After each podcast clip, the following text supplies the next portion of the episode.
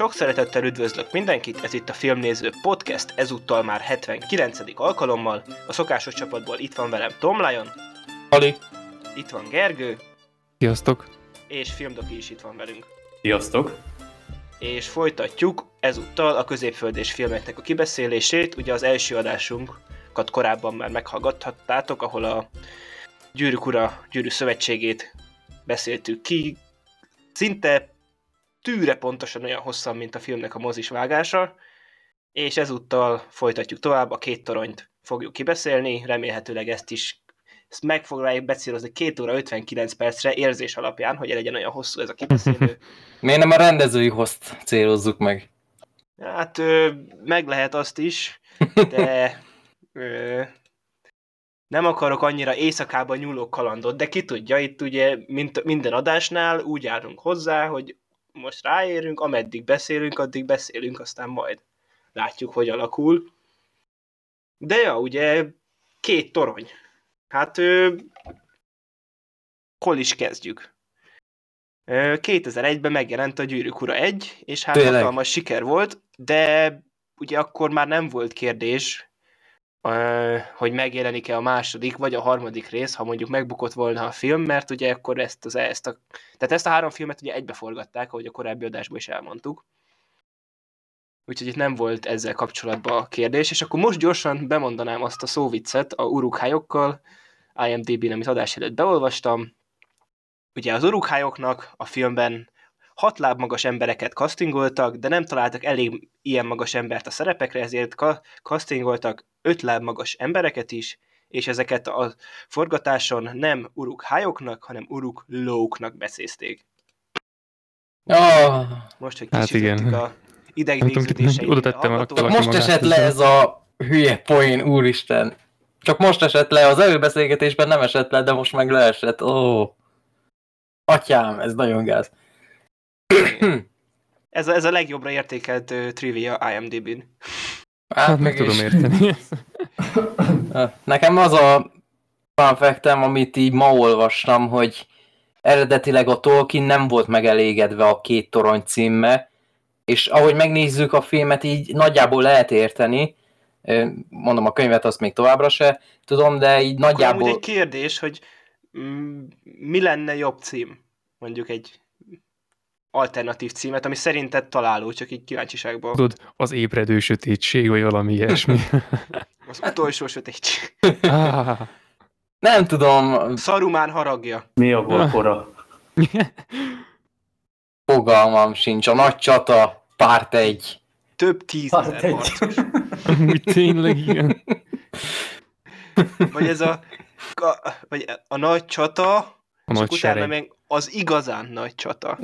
A A film, amiben a csata. fák is járkálnak. Igen. ja, tényleg. Hát, tényleg, ó, a a- az entek háborúba mennek, az, az tökéletes. Úgyis az egyik legjobb mondat a filmben. Ja. És ugye a film meglepő módon egy flashback-kel nyit, ami nem is igazából egy flashback, hanem a első résznek az egyik jelenetét ugye láthatjuk egy alternatív megközelítéssel.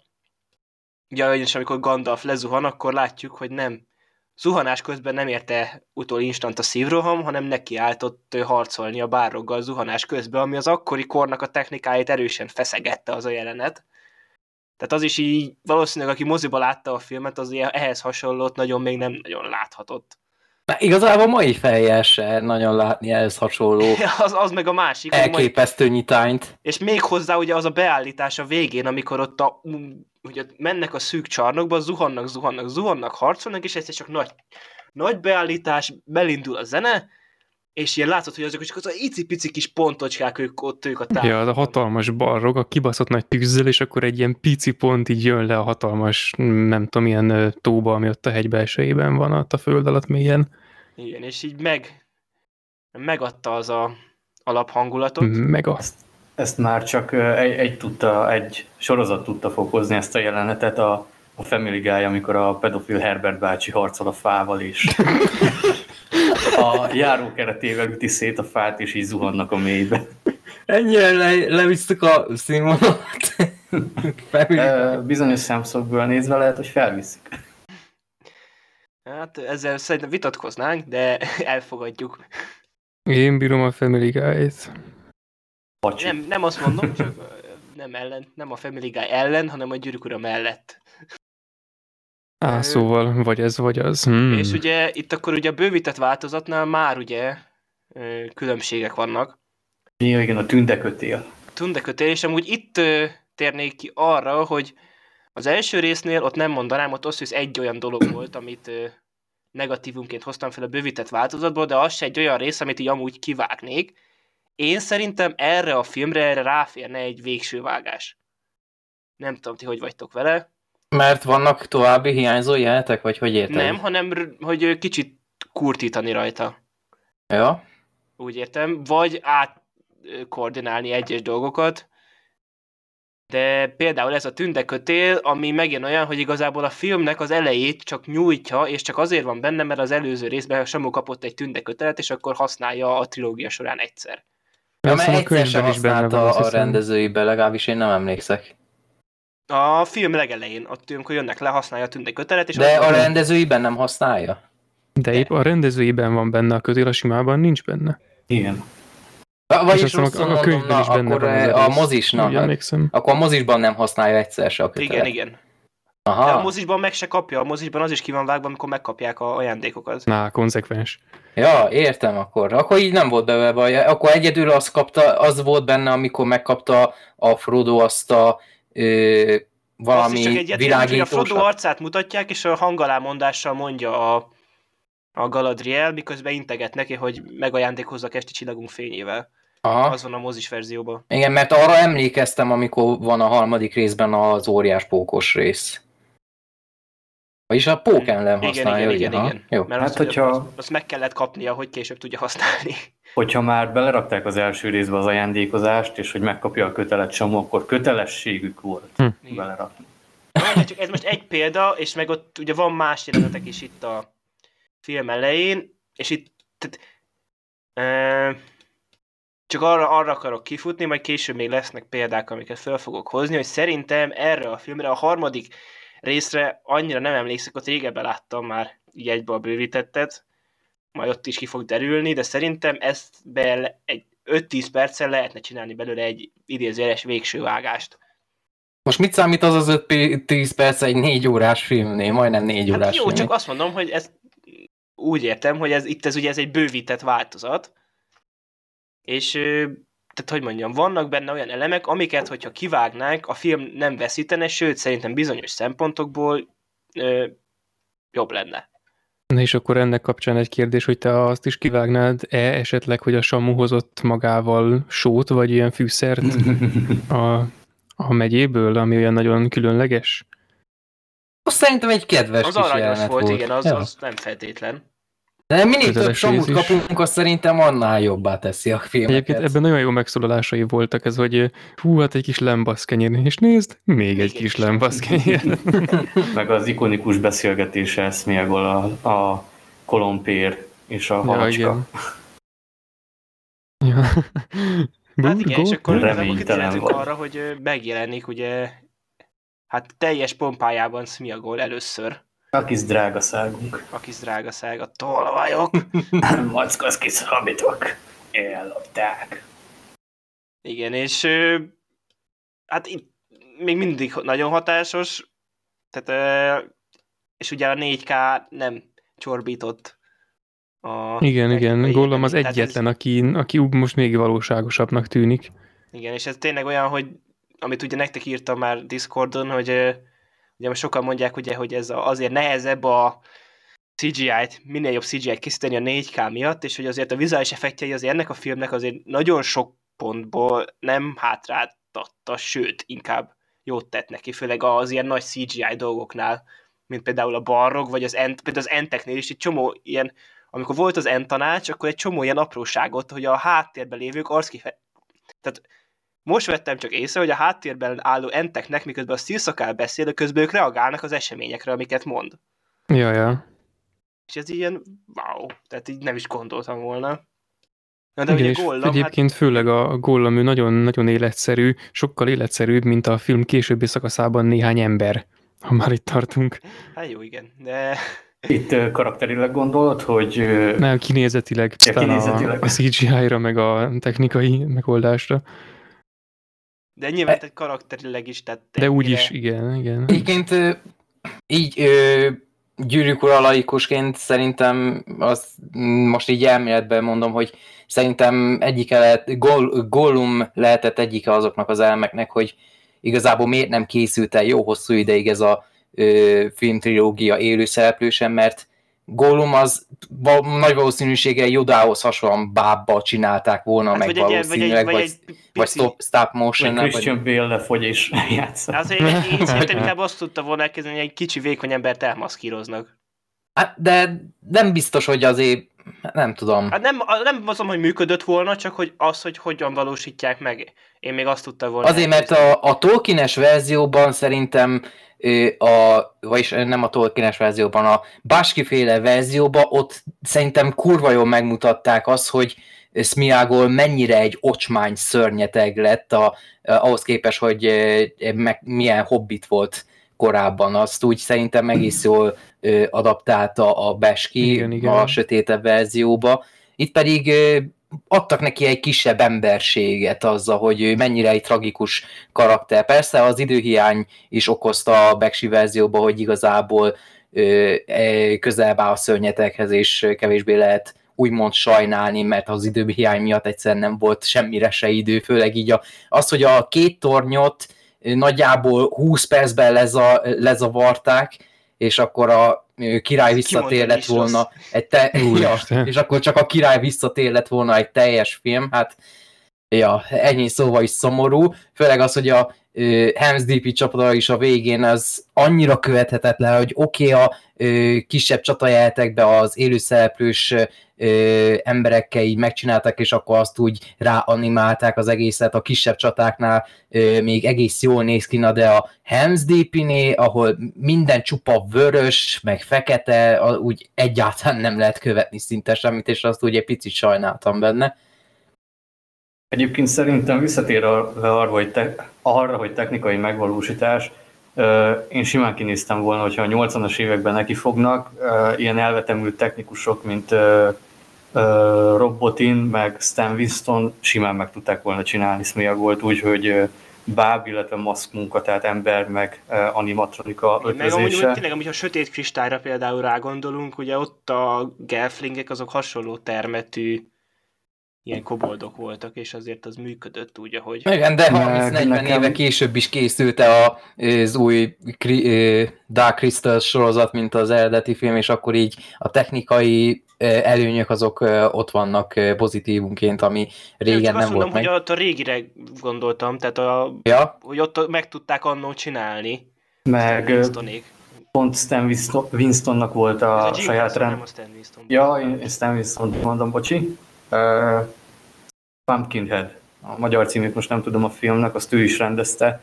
Uh, ott pont egy ilyen lény van, ami hasonló az Alienhez, és abszolút nem látszik, hogy báb, ahogy uh, ilyen elképesztő hosszú lábakkal és karokkal ugye ő mozog konkrétan a kamera előtt, tehát szerintem ő simán meg tudta volna oldani, tehát ezek az emberek annyira elvetemültek voltak, tehát aki egy 100 kilós Terminátort megépít, a Terminátor egyben, az szerintem mi a volt is meg tudta volna csinálni a 80-as, 90-es években, bár ugye ez csak egy kis szelete a gyűrűk urának, úgyhogy a maradék effekt látvány az, az még egy kihívás lett volna.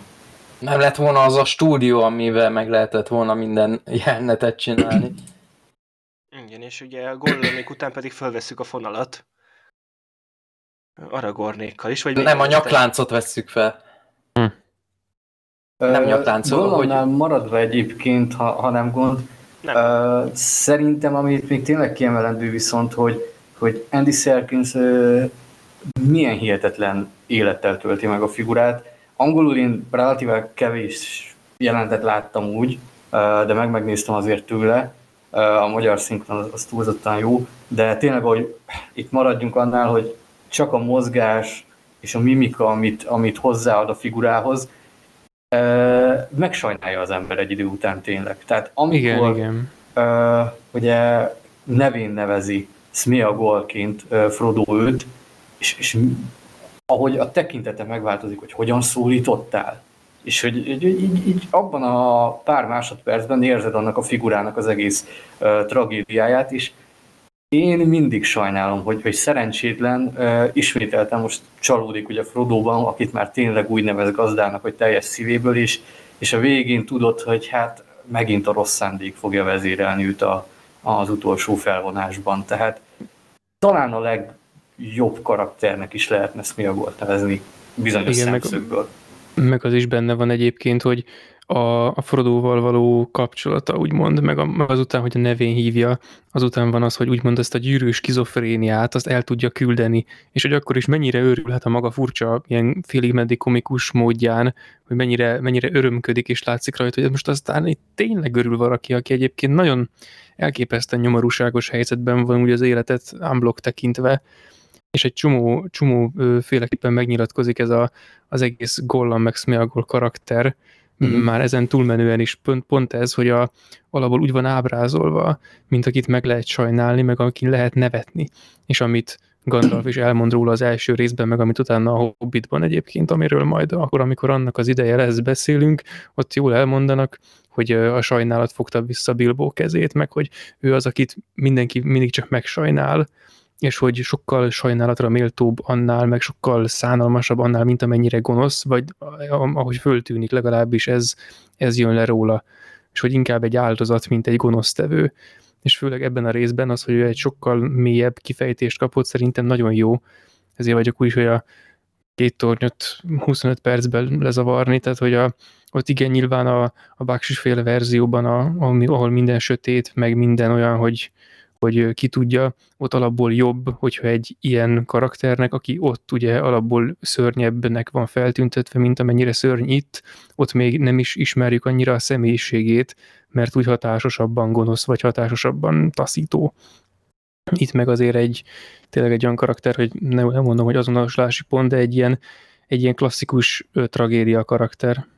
Ez Meg... nagyon jó, hogy felhoztad egyébként az első részből Gandalfnak a szavait, hogy milyen ügyesen viszi tényleg a cselekmény tovább azt, hogy, hogy Frodo az, aki kimondja, hogy miért nem ölte meg Bilbo, amikor lehetősége lett volna, és lám itt meg ő az, aki tényleg megszánja, és, és tényleg segíteni akar rajta. Tehát már nem csak szánalomból, hanem látja azt, hogy ennek a lénynek van lehetősége arra, hogy adott esetben ő is megszabaduljon attól, ami, a, ahogy a gyűrű eltorzította az ő személyiségét és lelkét, úgyhogy hogy Frodo-nak is van egy ilyen szép kis karakteréve, hogy ugye Gandalf milyen nagy hatást gyakorol rá, és mégiscsak ugye a tudása bővül az események során.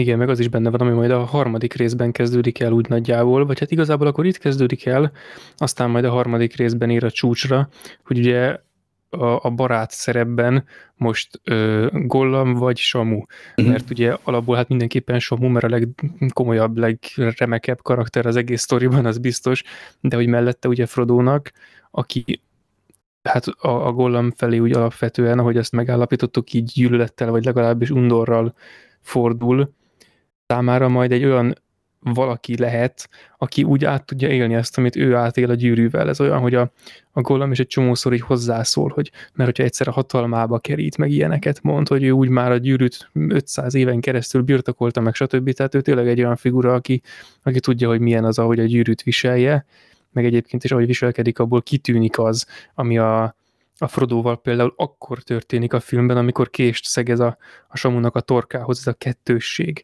hogy egyik percben egy elvakult, egy mindenre kész ilyen gonosz-szerű ember, egy öntudatlan gonosz-szerű ember, aki akkor éppen a gyűrűnek teljesen alá van vetve, és nem ura a tetteinek, a másik percben pedig egy teljesen egy megdöbbent, egy ilyen félős, egy ilyen, nem tudom, egy ilyen elsonfordáló karakter. Mm-hmm. És hogy mhm. ez a Gollamban végig jelen van, aztán megjelenik a Frodóban is.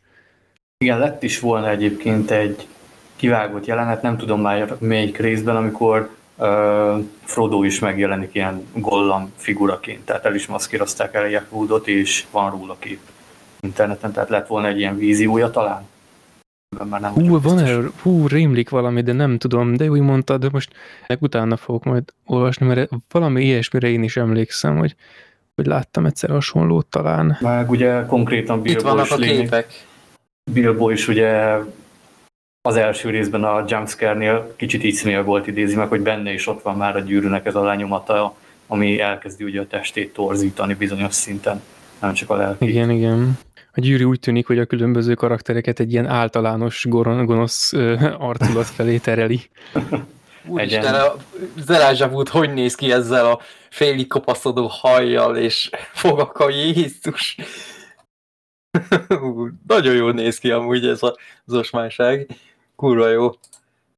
Meg konceptártok vannak itt még Gollamról, szóval nagyon jól néznek ki ezek, hogy hogyan nézhetett volna ki más körülmények között. Nagyon durva.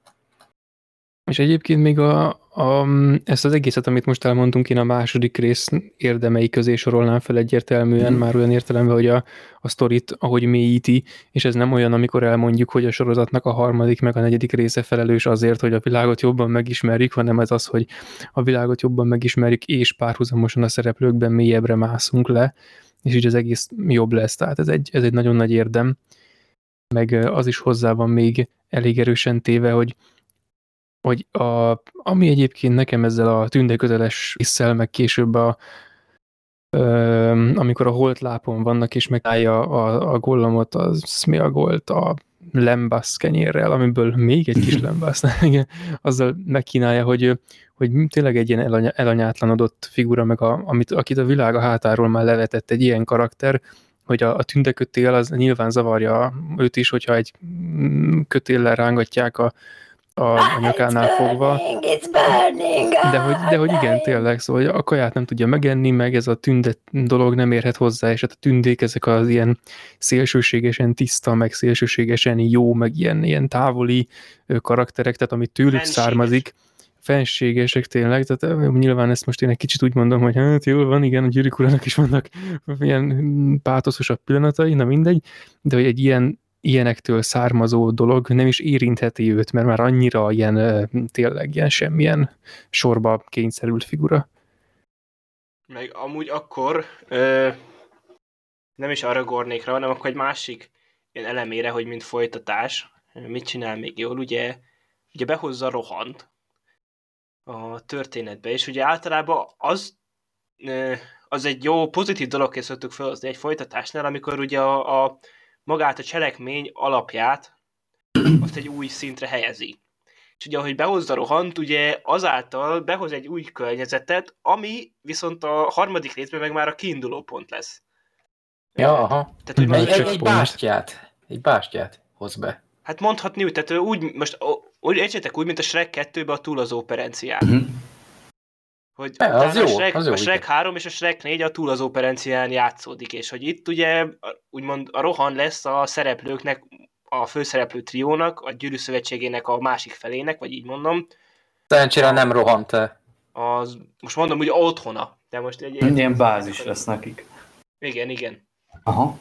És ugye ez, hogy mind folytatás, ugye ez úgymond, mert itt lehetett volna, hogy keringjenek tovább, mint értem, meg ez nyilván ez most ez nem feltétlen ugye csak a filmnek az érdeme, de hogy úgy általában, mint folytatás, ezt jól csinálta szerintem, hogy behozta rohant.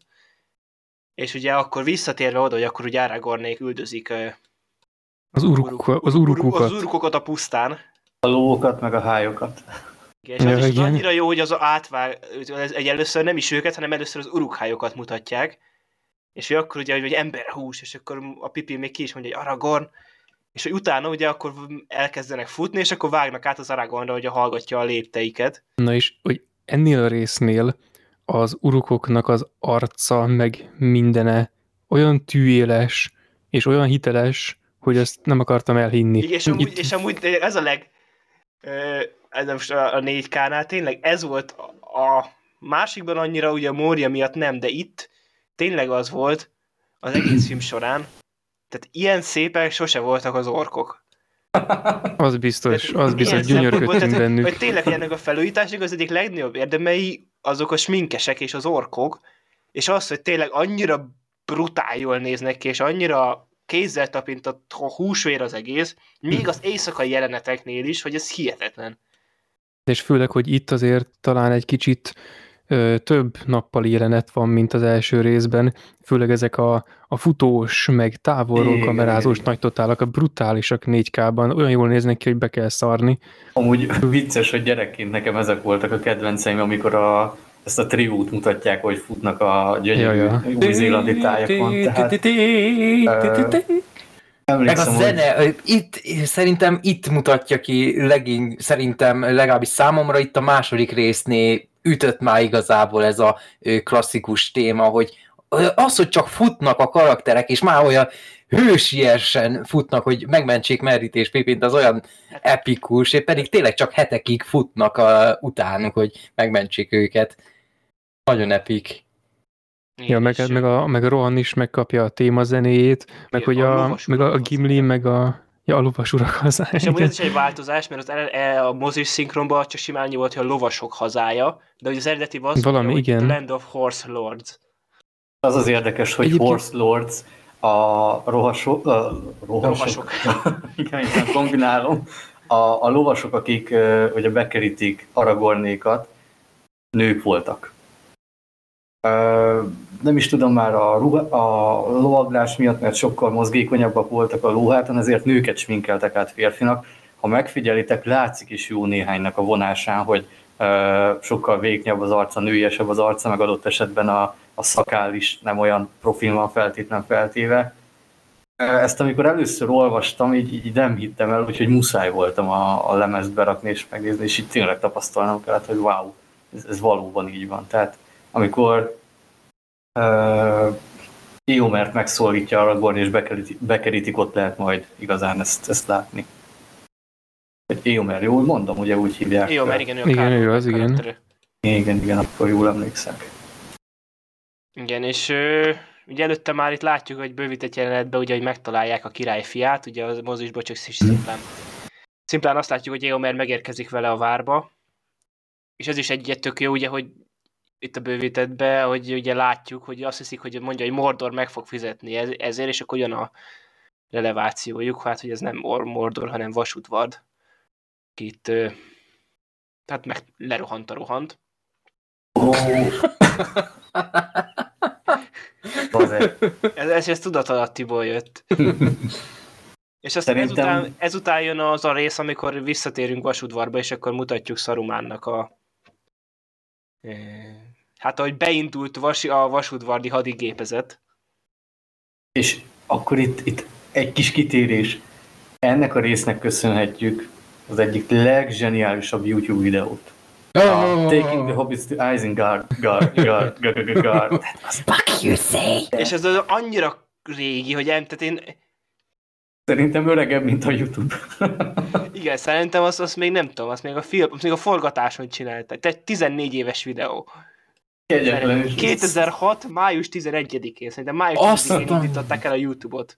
32 millió megtekintés, Jézus Atya Úristen! Igen, telefonon is milyen menő volt ezt, ezt nyomatni. És utána a Hobbit forgatásán ezt lejátszották, hogy elindítják, és lehúzzák a tabletet, és utána a dalt maga Orlando Bloom folytatja.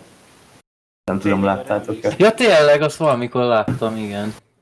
Most, ilyen, most nekem is beugrott a PTSD, hogy úristen, ilyen A volt. PTSD. Egyébként a én, már az előző, videókat. Egyébként én már az előző, oda, előző epizódnál vártam ezt a, ö, hogy hívják ott ezt a dalt, ugyanis a Radics Petri féle paródiában, amikor néz Legolász, és akkor mutatja a képet, ott azokat a repülő madarakat mutatja, mutatja amik elő elbújtak az első részben, és akkor láttuk az előző részben a madarakat, és akkor várjunk csak, hol van a Thinking the Hobbits? Ja, hogy nem rabolták el még őket? Ó, ne, ez csak a második rész. Nem jaj. őket, ha nem rabolták el. Hát igen, így egy kicsit sajnáltam már. Nem vagy most kápótóva voltam. De igen, tehát az a videó, az tényleg az a világörökség része. tehát Történelem.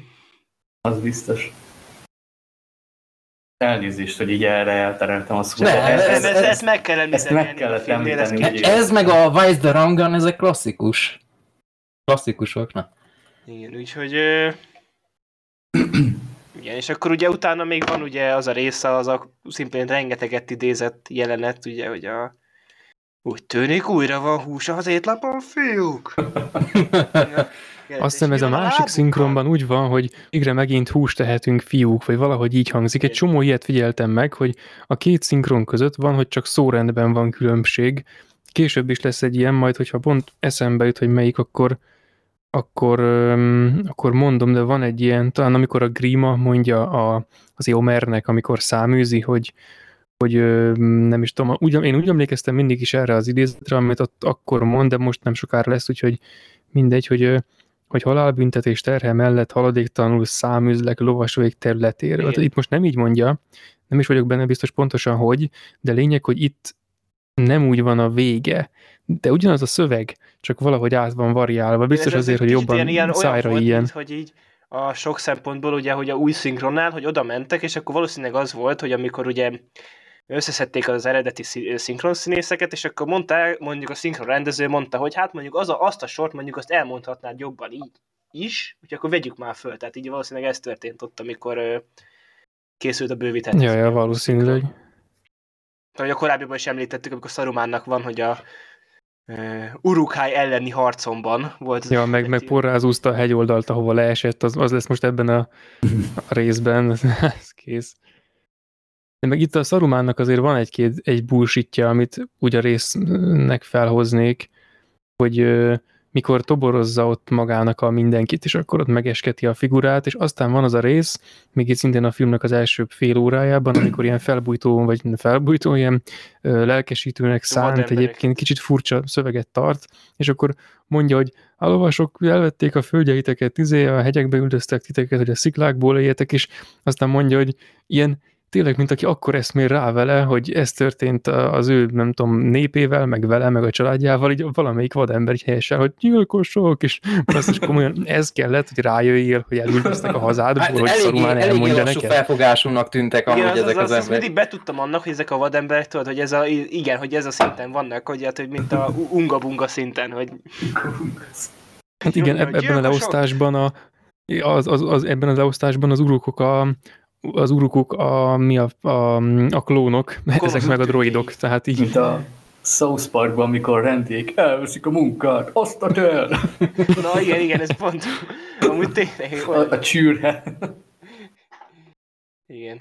Meg akkor ö, elkezdődik a, egy újabb történetszál, a Merés Pipin, meg a, ö, hogy hívják, Szilszaká.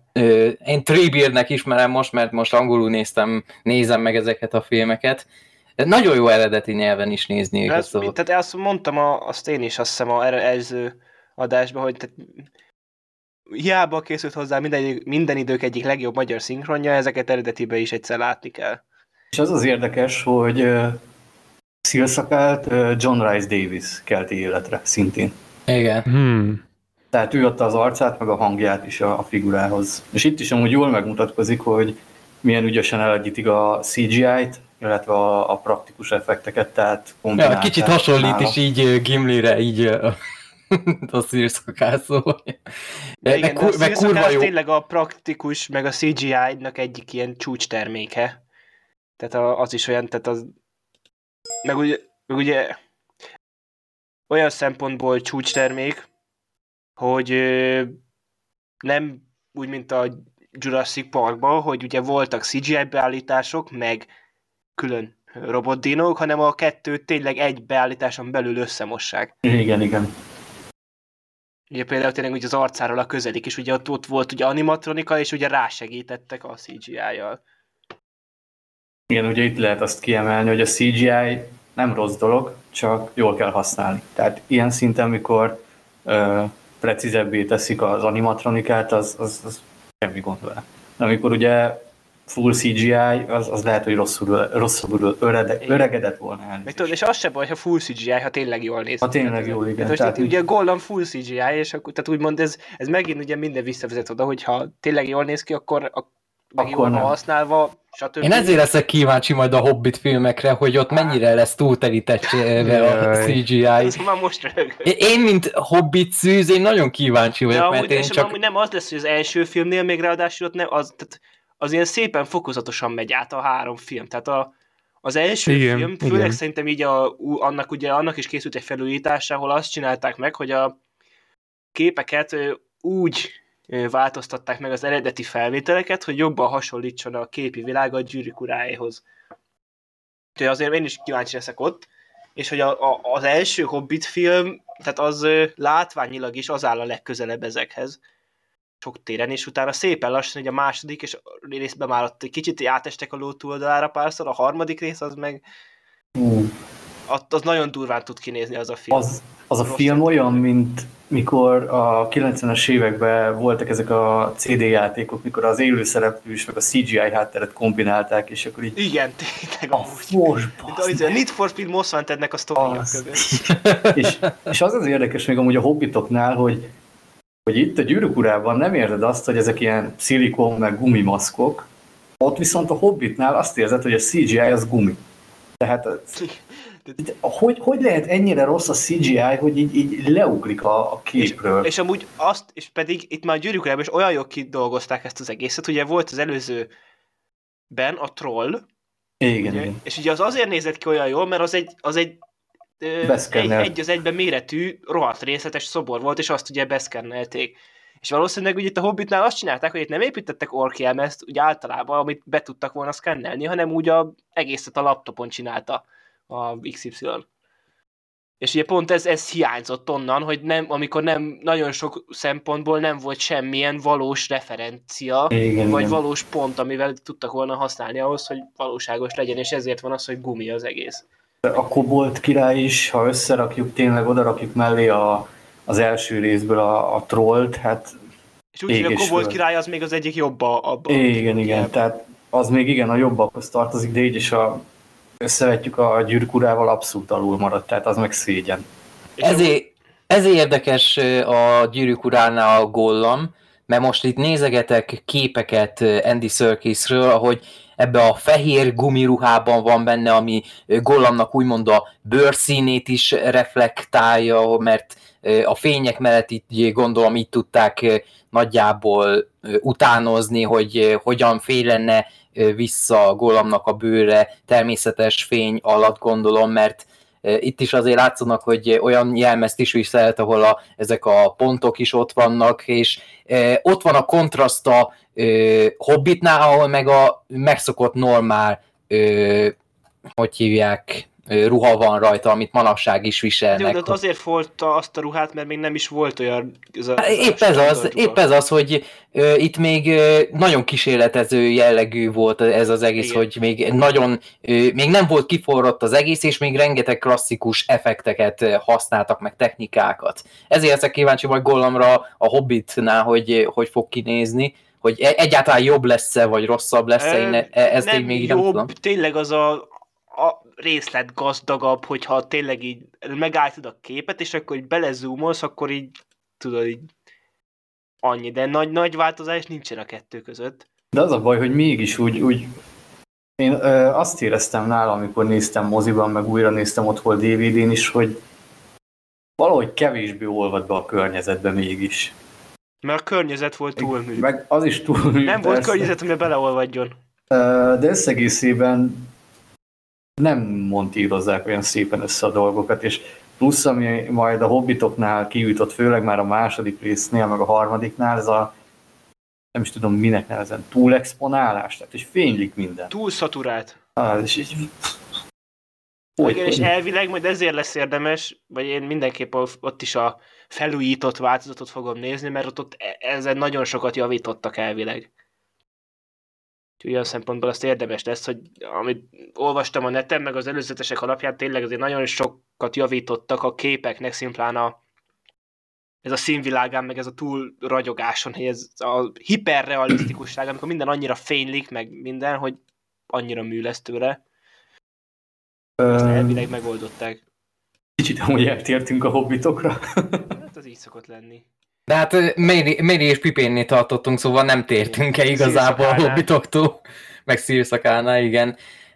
Ja, számomra Méri és Pipin történetszálai nagyon tetszett. Azt hiszem elsősorban Mérié, mert ő az, aki... Trufa, Ö, Trufa. amiről már, már, már ugye elkészült rólad Lion az a kompromittáló felvétel, hogy Igen, igen, hát persze. Na mindegy, hogy az ő úgymond karakterfejlődése az most így második nézésnél így nagyon-nagyon-nagyon tetszett, hogy hova fut ki a fáknak a töltelt szála így neki köszönhetően, és ez így nagyon izgalmas Meg ott volt. hogy azt szerettem, hogy, és hogy a végén mégis ugye az volt, hogy mindig a egész végig, ugye ő volt, aki ilyen, ilyen komoly volt, a Pipin meg a szórakozott, így a kalandjuk során, és akkor a végén ugye csak Pipinnek jut eszébe az ötlet. Azt szerintem ugye tök jó ilyen, hogy mennyire jó páros ez a két karakter, és hogy kiegészítik egymást. Igazi buddy movie. Igen, igen.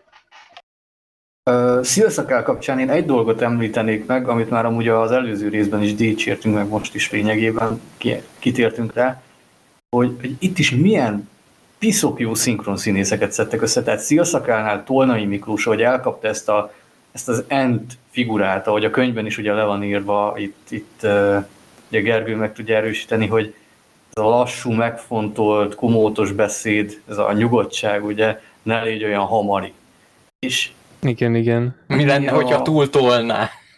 annyira jó volt, hogy jó volt ezeket a szinkron színészeket hallgatni, és szomorú most ránéztem, hogy Bács Ferenc, Selmeci Roland, Rajhon Ádám, Tolnai Miklós, hogy ők már nincsenek itt, ugye köztünk nem tudnak már ugye tovább szinkronizálni, mert annyit hozzáadtak az egyébként is kiváló karakterekhez, akiket a, a színészek zseniálisan keltettek életre. Igen, különösen, hogy ezek az entek, meg akkor köztük meg aztán különösen a, a szírszakál, ők azok, akik így a, a, nem tudom, a világnak ezt a punyat felét képviselik, hogy az ő nyelvük az alapból olyan, hogy megszólalnak, de ott a három óra terjedelemben még csak köszönni képesek egyáltalán, és a legjobb, amikor azt mondja a szírszakál, hogy mert bizony hosszú ideig tart bármit is elmondani Owens nyelven, és azt is annyira lassan mondja, hogy én már ötször tudom a mondat végét, de így ötször egymás után külön-külön tudom, hogy mi lesz a vége, és annyira vontatottan mondja, és mégis olyan, hogy hát ezért aztán nem is mondunk semmit, ha csak nem érdemes rászánni a hosszú időt, hogy elmondjuk. Baszki. Hát ez kész. Azt mondtuk, hogy Zseniális. jó reggelt, de már este van. Igen, és közben lehet az este, hát megy fel. Igen. így igazán hatásos, amikor ugye ö, trufáig felháborodva beszélnek utána velük, hogy még nagyobb hatást kelt az, amikor ők ugye tetre készen csinálnák a dolgokat, ezek meg itt nagy nyugodtan köszönnek, és akkor még nagyobbat üt az, amikor maga Szilszakál háborodik fel, hogy ugye Szarumán hogyan lehet ilyen elvetemült, hogy a természetet, amit ugye maga Tolkien is annyira tisztelt és szeretett, és úgymond ilyen természetvédő szállat velük vitt bele, ugye pusztítja. Tehát ezért mondtam, hogy az, az a mondat, amikor az entek háborúba mennek, az, az, az Meg az az egész jelenet, ahogy ott megindulnak, meg van az a királyzene, meg az egész az annyira hatásos, hogy az, az a leg, legdurvább jelenet az egész filmben. És utána van egy másik jelenet, és azt követően látjuk az ostromot már is, ott, amikor a köveket dobálják, meg a szakítsd át a gátat, és Engedd ki a folyót. Számomra gyerekként, amikor néztem a német tévét, és mutatták ezt az, e, az előzeteseket, mindig ezeket a fás részeket mutatták, hogy csatáznak, és mondom, mi ez? Ez valami nagyon király, és nem, nem értettem, hogy még mi, mégis mi lehet ez, hogy ez valami más folytatás. Én még az elsőről se tudtam, és utána az azt követő egy ebből van évtized... több is. És utána az azt követő egy év, másfél évtizeddel keresztül meg egyszer sem néztem meg a gyűrűk ura filmeket, szóval el voltam, de amikor először néztem meg ezeket a filmeket, le, eszembe jutottak ezek az emlékek, hogy ja, ezt agyon reklámozták annak idején, mert ez úgymond az egyik leglátványosabb része, és akkor ezt nyugodtan lehet előzetesek bemutatni. Igen, és érdekességként ugye az is azért néz ki olyan jól, mert az a vasudvard, ahol ott az entek randalíroznak, az is egy rohadt nagy díszlet. Ezt akartam pont mondani. Meg szerintem makettek is lehettek, mert néha a víz, Az, tehát ahogy, ahogy, a, az- úgy, úgy, úgy, ahogyan az tönkretette a ö, fa építményeket, az látszódott rajta, hogy ezek kicsi makettek, de olyan jól néznek ki, De mint az hogy a látszódott rajta, gigantikus hogy, a vízen látszódott, hogy a víz volt túl nagy, hogy a cseppek. Igen, igen. Tehát azon nyilván lehet látni. Meg az, túl, hogy szép, a- meg túl szép volt a víz ahhoz, hogy e- ezt nem CGI-vel csinálták meg a vizet, ez valódi víz, amit közelről vettek fel.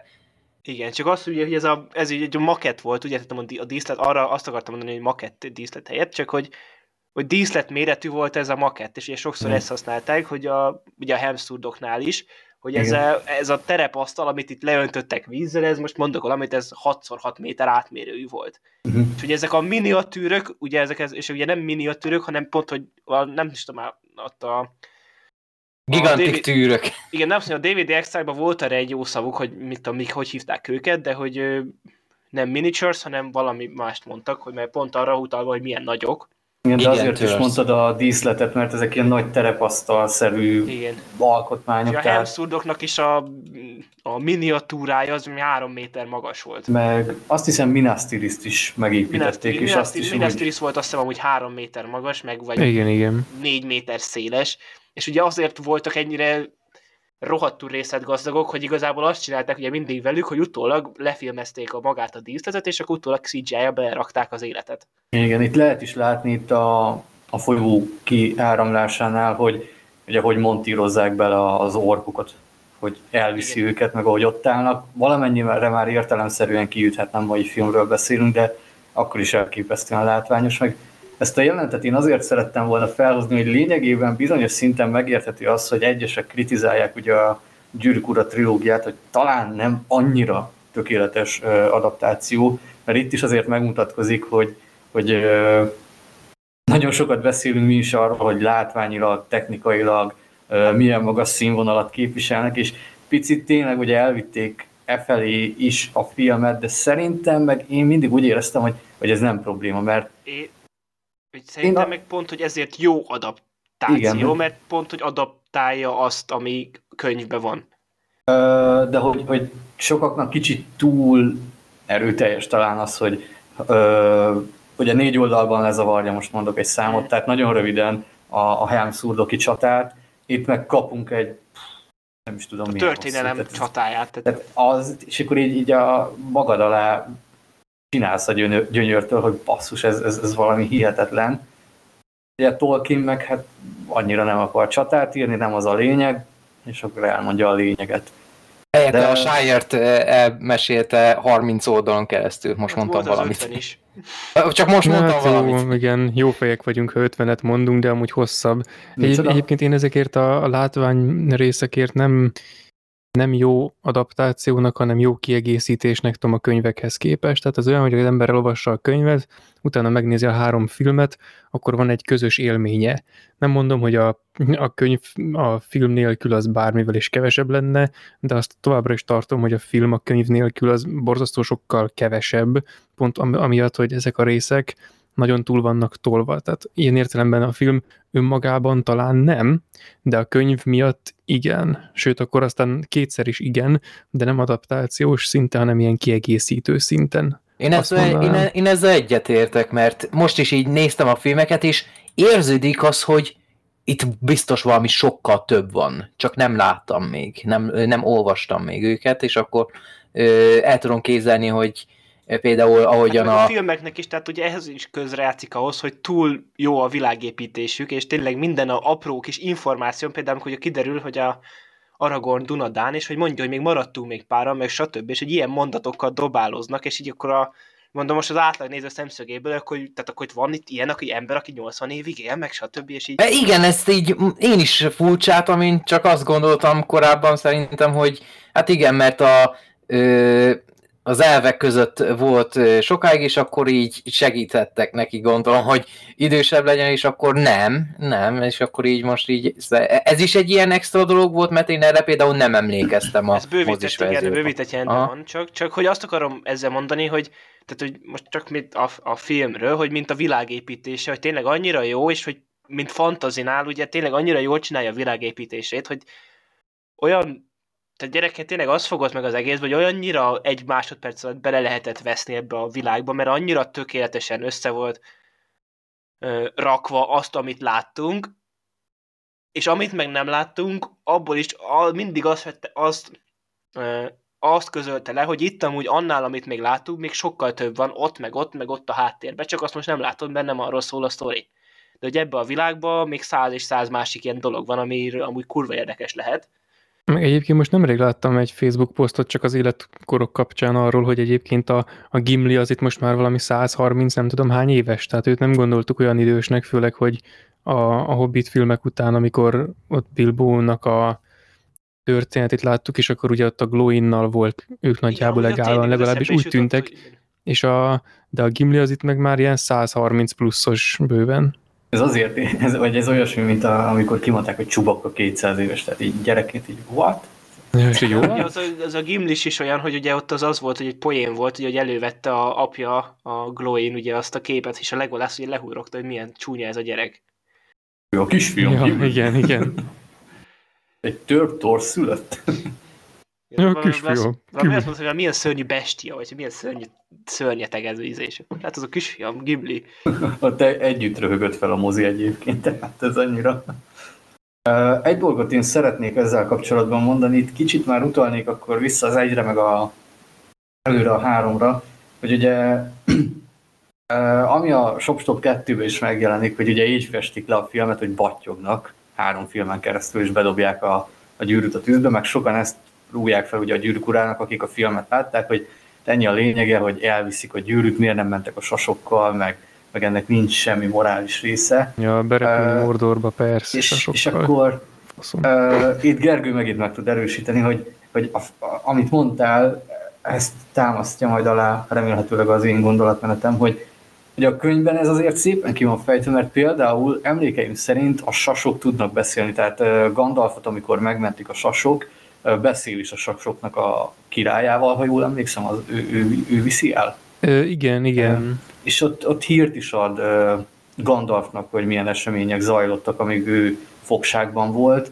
meg a sasok, erre már nem emlékszem biztosan, de mintha ők ilyen nagyon, hogy mondjam, maguknak való jellemek, akik nem nagyon avatkoznak be az embereknek, a, meg a középfölde népeinek a sorsába, Gandalfnak is azért segítenek, mert valamikor ő is segített valahogy rajtuk, és emiatt van velük jó viszonya. Tehát ez is logikus, hogy a, a, a sas, sasok népe nem fog csak úgy ugye hip-hop bárkinek engedelmeskedni, hanem folyjon minden népnek ugye a történelme úgy, ahogy kell, és Gandalf is lényegében így gondolkodik, hogy ugye ennek az esemény sornak így kell lejátszódnia, hogy el kell pusztulnia ennek a gonosznak, aki most ugye Sauron, ebben segítenek a hobbitok, ami időnk lejárt, ugye ezért is fognak majd elhajózni, és jön az embereknek a kora. Tehát ez egy nagyon átgondolt koncepció, csak aki így nézi a filmben, lehet ez nem jön át könyvben, viszont azért ez, ez mivel ennyire nagy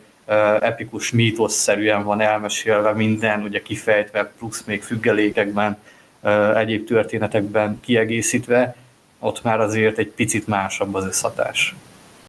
Igen, egyébként erre a miért nem mentek sasokkal a dologra, én meg azt mondom, hogy hát jó, hát a, a sasok azért tényleg elég komoly ö, karakterek, meg hát azért olyan fenségesek, meg soha nem láttunk még olyat, hogy a Gyűrűk urában vagy a Hobbitban egy sast, nem tudom, lelőttek volna, de azért Boromírt idéznék, Mordorban nem szokás csak úgy besétálni.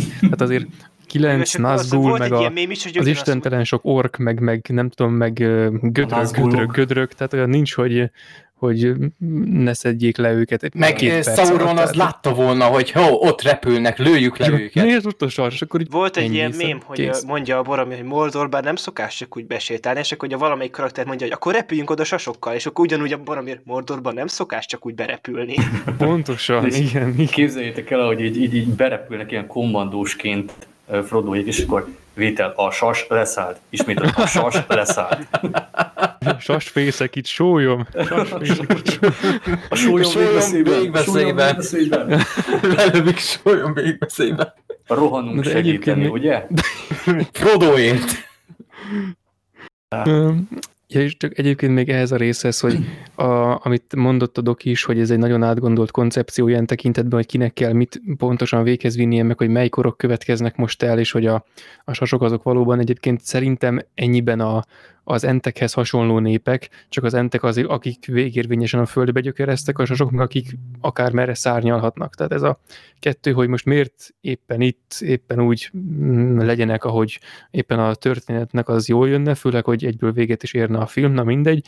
A másik meg tényleg az enteknek ez a, a semmije. Mindkettő egy hatalmas erő, de azért mindkettőt ki kell mozdítani, mindkettőt nagyon nehéz kimozdítani, és háborúba meg csatasorba állítani nem is feltétlenül kell, és hát ezért sem használják. A másrészt meg az, hogy Mordorban nem szokás csak úgy berepülni, de az, hogy ez olyan, amit a, az előző adásban is mondogattam, nekem ez nagyon erősen kapcsolódik a, hát az egész, az egész gyűrűk ura dologhoz, de a filmekhez is, a könyvhöz sokkal inkább, hogy a, és ezt mondja Gandalf egész végig, hogy a, a, nagy, a legnagyobb gonoszt azt a, a hétköznapi kisembereknek az aprólégos dolgával lehet sakban tartani, és hogy ennek a nagy tételezése és a levezetése ez az egész film, hogy, hogy tényleg a, de olyan forgatókönyv nem létezik, mert ez nem egy olyan film, hogy kivonul egymással szemben a két nagy erő, a gonosz meg a jó, és összecsapnak, és akkor végül a jó az erősebb, hanem itt az, hogy van egy félelmetes gonosz, egy hatalmas gonosz,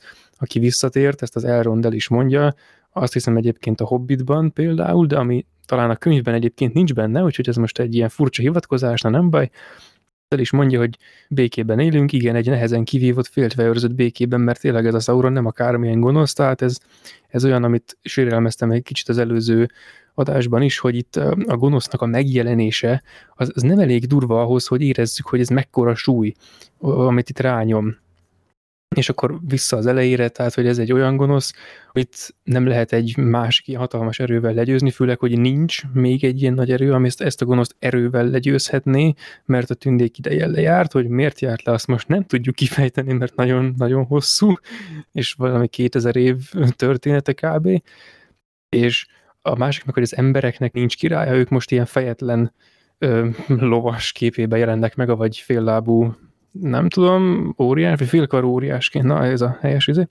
Szóval egyszerűen, egyszerűen nincs nagy ö, erős, amivel nem tudom, csata jelenetre lehetőség, amiben le lehetne megint győzni Sauront, vagy legalábbis hozzá olyan közel férkőzni, és fegyver sincs, és semmi nincs, és ekkor van az, hogy ezt a, a kis ember tudja a maga aprólékos módján legyőzni, és azért kell ilyen sokáig menni, és azért a legkisebbeknek kell menniük a legnehezebb módon, ahogy csak létezik, hogy így győzzék le. Ők azzal erősek, hogy így csinálják. Tehát pont úgy, ahogy a mai fentezikben, meg akciófilmekben nem, úgy itt igen. Tehát ez az, hogy annak, hogy a, a gonoszt nem csak, nem csak az, hogy legyőzzük, hanem meg is cáfoljuk azzal, ahogy legyőzzük.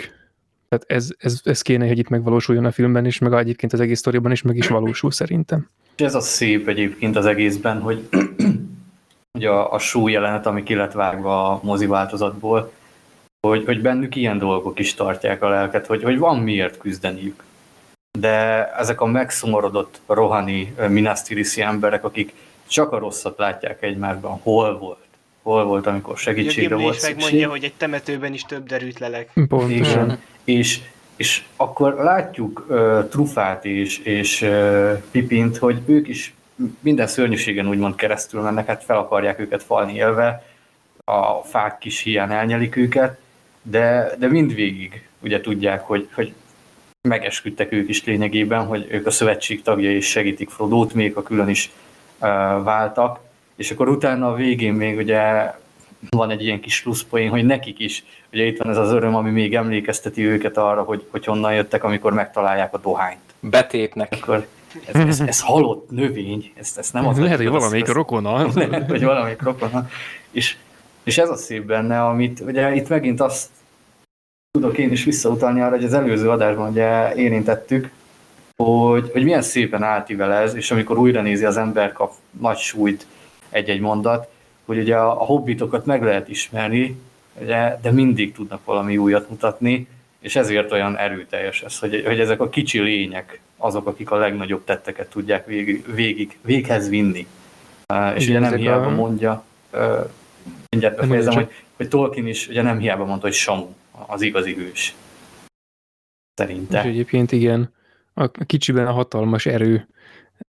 De egyébként az is benne van, ezt csak úgy kiemelném, hogy a, a szírszakálnak a verse, hogy amin ott a izé, pipinék bealusznak a fenébe, mert ők ilyen szórakozott figurák, ugye jellemük szerint, meg karakterükhez híven, höz, na mindegy, és amiről a szírszakál a verset mondja a kertekről, meg a fákról, meg hogy a szunnyadó műzé, meg a hegyek lábánál, és hogy mond, hogy az én kertem a legszebb, meg az ilyesmit. Erről versel ez a figura egész végig, és tényleg az egésznek olyan hangulata van, mint, nem is tudom, a, nem tudom, a Hanvas Béla Babérliget könyvének, tehát ilyen, ilyen elképesztően kellemes az egész, és hogy nem, nem az van itt, hogy hogy is mondjam, hogy a, most itt a, a nagy gonosz lenne a nagy lényeg. Hogy a filmből kicsit azért ez, ez érződik át, ez az, amit néha én hiányolok belőle, hogy a másik pórus, hogy nem nagyon van meg a, a gonoszszal szemben, mert alapból olyan elvárások vannak már talán manapság, hogy a meg hát az összes filmben, meg történetben az jelentkezik, hogy a,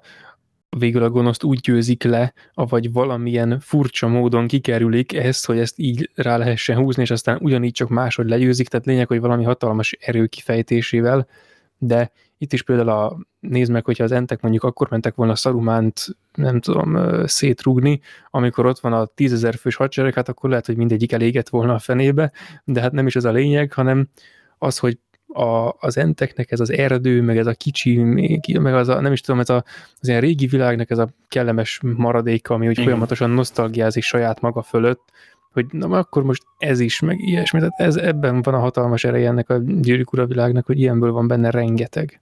Ez az elmúlás, de következik valami új is. Az, az nagyon erőteljes. Uh, egy dolog eszembe jutott még a karakterek kapcsán, ha nem gond, hogy ugye ezt szokták még felhozni, hogy, hogy a gyűrűk urában nincsenek túlárnyalt figurák, a jók nagyon jók, a rosszak nagyon rosszak, meg csúnyák is még mellé. Most én menet közben azon gondolkodtam el, hogy igazából itt az a probléma megint csak, hogy abban nem gondolnak bele, hogy lényegében Tolkien is ilyen arhetipusokkal dolgozott, tehát ugye mindenki egy jellemző tulajdonságot megtestesít, a, a filmben meg még megfigyelhető az is, és szerintem itt egyfajta párhuzamba lehet állítani szerintem a, a történetet a Star Trek-kel, hogy nagyon érdekes, hogy mind a kettő igazából úgy mutat rá emberi hibákra, hogy nem feltétlenül az emberekbe helyezi bele azokat a, a jelenbeli e, problémákat, amik megvannak igazából bennünk. Ugye a Star Trek is nagyon sokszor e, úgy mutat rá az embereknek a tulajdonságaira, társadalmi kérdéseire, hogy, hogy más fajokkal. Vagy ugye az új nemzetikben díjta tesz fel mindig olyan kérdéseket, ami az embernek természetes, de ugye egy androidnak nem lenne feltétlen. És szerintem ezért érdekes a gyűrűk ura is, hogy igazából itt is mindenkiben el vannak szórva bizonyos tulajdonságok, negatívabb, pozitívabbak szintén, és ezáltal tudsz elgondolkodni azon, hogy, hogy mi az, ami ugye megfogadandó, mi az, ami elvetendő. Ugye Theoden is egy kicsit ugye először, amikor uh, kitisztul úgymond a feje, ugye megszabadítja uh, Gandalf Szarumánnak a befolyásától, ugye feletted nincs hatalmam, az is ilyen ikonikus mémé vált, hogy Theodan is egy picit, ha megfigyeljük, antipatikus egy ideig. De amikor Aragorn így, így józan észre térít, és a végén, amikor ugye még azt mondja, hogy, hogy lovagoljunk ki közösen utoljára, és ugye nem Minas Tirithért, meg nem ilyen olyan dolgokért, hanem azért, hogy ugye uh, ugye meglegyen az a, az a dicsőség, hogy, hogy, hogy még egyszer utoljára ugye harcba vonulnak együtt.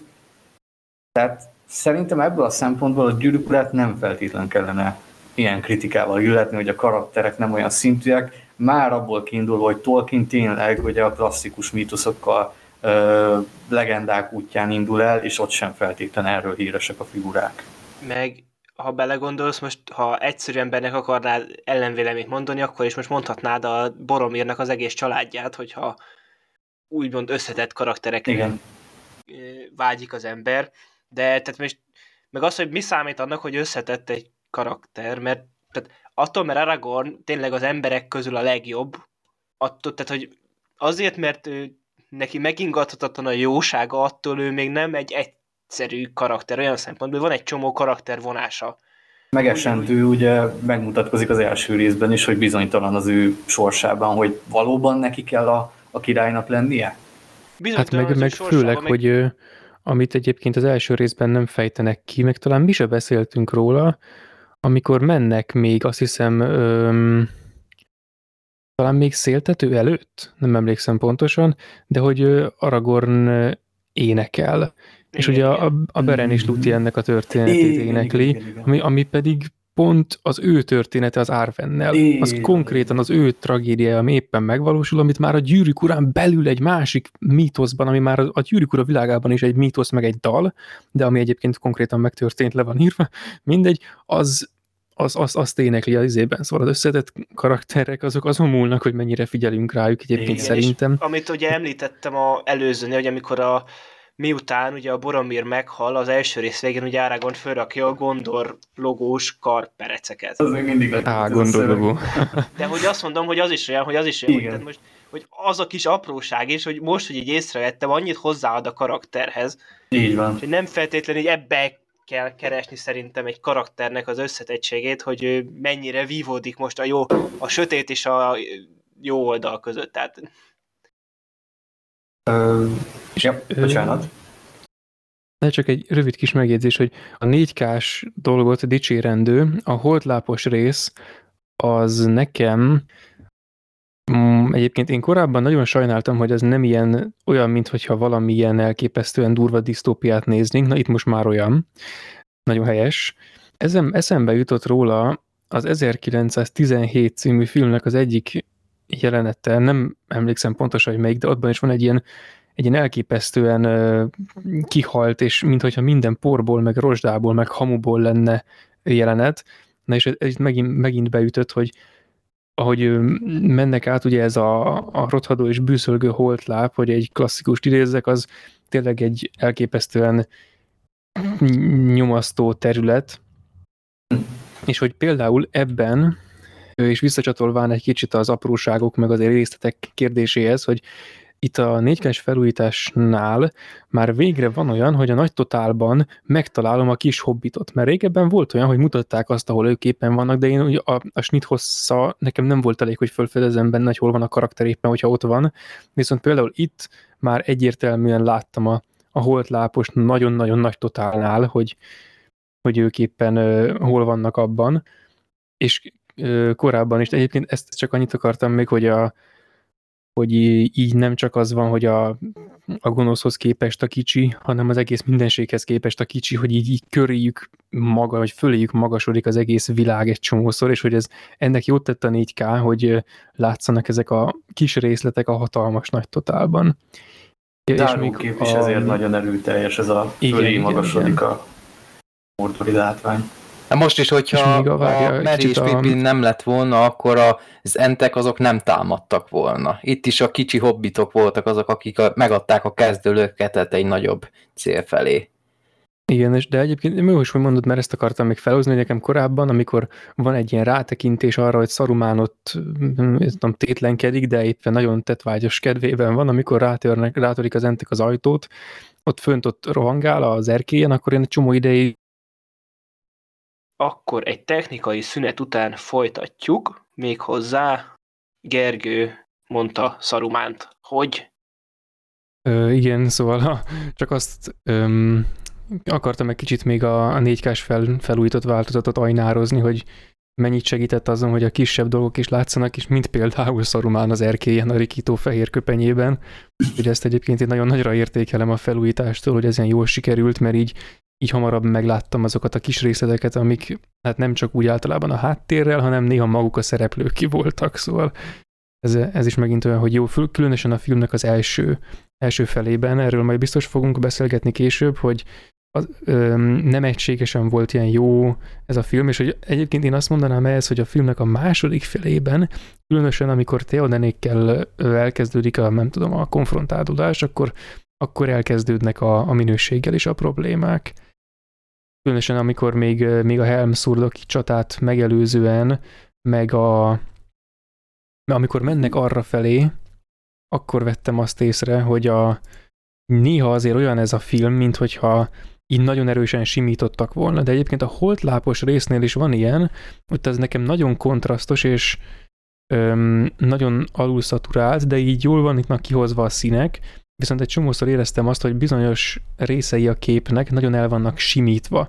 Utólag ez nyilván, nyilván a minőségre bizonyos részeknél rátett, bizonyos részeknél elvett, de például a Helmszurdoki részt megelőzőleg, meg, meg öm, közvetlenül azután, hogy elindulnak a, a várba, van az a rész, amikor Aragorn leesik, és akkor Theodenék így lenéznek, amikor mondja, hogy hát a holtakat azokat hagyjuk, és amikor ilyen közel, közeli nézetből van, akkor így az orra Theodennek az amúgy sem csekélység testrésze, az olyan, mintha egy ilyen instafilter lenne rajta, szóval ilyen, tényleg ilyen, ilyen fura dolgok tűnnek fel néha ebben a minőségben, na, de egyébként a szarumános rész az, a, ami a technikai szünet előtt az utolsó ő elmondandó dolog volt, az egyébként szerintem remek volt.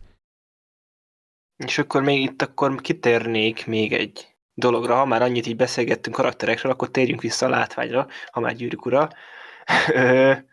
ugye megérkeznek a szereplőink Edorászba, és ugye sokan nem tudják, de ugye az egész film trilógiában a legnagyobb díszlet, amit készítettek, az Edorász volt.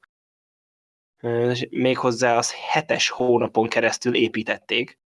Ott egy ilyen annyira nem, nem látványosan ki, áll ki az a szikla a valóságban, mint a filmben, de egy olyan kiálló sziklára oda fölhúztak tényleg egy kisebb falut. És két hétig forgattak ott, és azóta egy filmforgatás nem történt azon a helyen. Szellemváros amúgy, vagy? Ö, szerintem elbontották. Ja, aha. Azt, az nem maradt meg úgy, mint a Hobbit falva de nem vagyok benne biztos, ez most így... Már végül is eléggé a semmi közepén tűnik, hogy olyan helyen van, legalábbis a nagy totálból úgy tűnik, hogy eléggé a semmi közepén lehet, szóval el tudom kézelni. Most itt látok egy képet, ez eléggé aktuális lehet, ahol eléggé üres itt a domb. Szóval lehet, Igen. hogy ja. Aha. Azt el, elhordták, és hogy csak itt is a mentalitás az egész filmek mögött, hogy egy hét hónapig építenek egy díszletet, ahol forgatnak két hetet, és ugye a filmekbe belteres jelenetekkel együtt van fél, a három film alatt fél óra játékidő, ami ott van. És nem mindegy, ezért mindig ilyen állleesős volt nekem. És akkor ugye ott, amit már korábban is említett Doki, ugye a Theoden királyos jelenet, amikor Gandalf megtisztítja belőle Sarumánt. Előtte még Gandalfról így lenne egy-két kérdésem, hogy akkor ő most technikai értelemben egy új karakternek számít, vagy olyan sokáig tartott neki a, ez a úgymond feltámadásos rész, hogy elfelejtett dolgokat, vagy ez most így, nekem máj napig nem tiszta teljesen, hogy akkor ugyanaz a karakter, vagy csak a feltámad, újra feltámadás, vagy újra születés kapcsán. Ez egy új, reinkarnálódott tulajdonképpen. Reinkarnálódott, szóval akkor így nagyjából az emlékei úgy részben megmaradtak, részben nem, mert így ő mondta az Aragorn neki, hogy Gandalf, és akkor Gandalf? Ó, igen, Gandalf vagyok, és akkor egy hát így... pont azért ugye megvannak az emlékei, csak már neki régen volt. Hát ez szerintem hogy... se az emlékekhez van ennek köze. Nem csak úgy, hogy a, hát igen, így hívtak régen. Hmm, szürke zászló. És érted, ez 50 ezer éves a csóka, tehát így.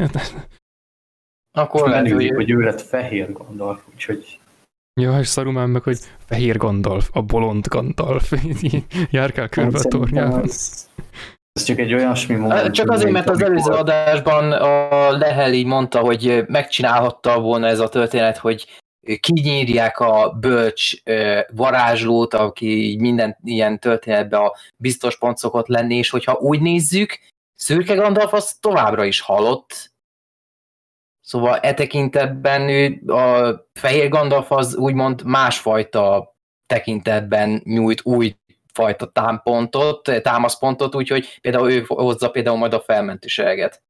Hát itt igazából őt nem mondanám más karakternek, tehát ő ugyanúgy az a Gandalf, én mindig úgy tekintettem rá, mivel Szürke Gandalf szem... méltóság teljes barátja. Akinek ugyanaz a neve. Aki kimossa a ruháit. Igen. Uh, Nem egy hobó. Ez olyan, hogy amikor van egy orvos, aki még egyetemre jár, meg aki már praktizál. Szürke Gandalf volt az a lázadó egyetemista. Rezidens.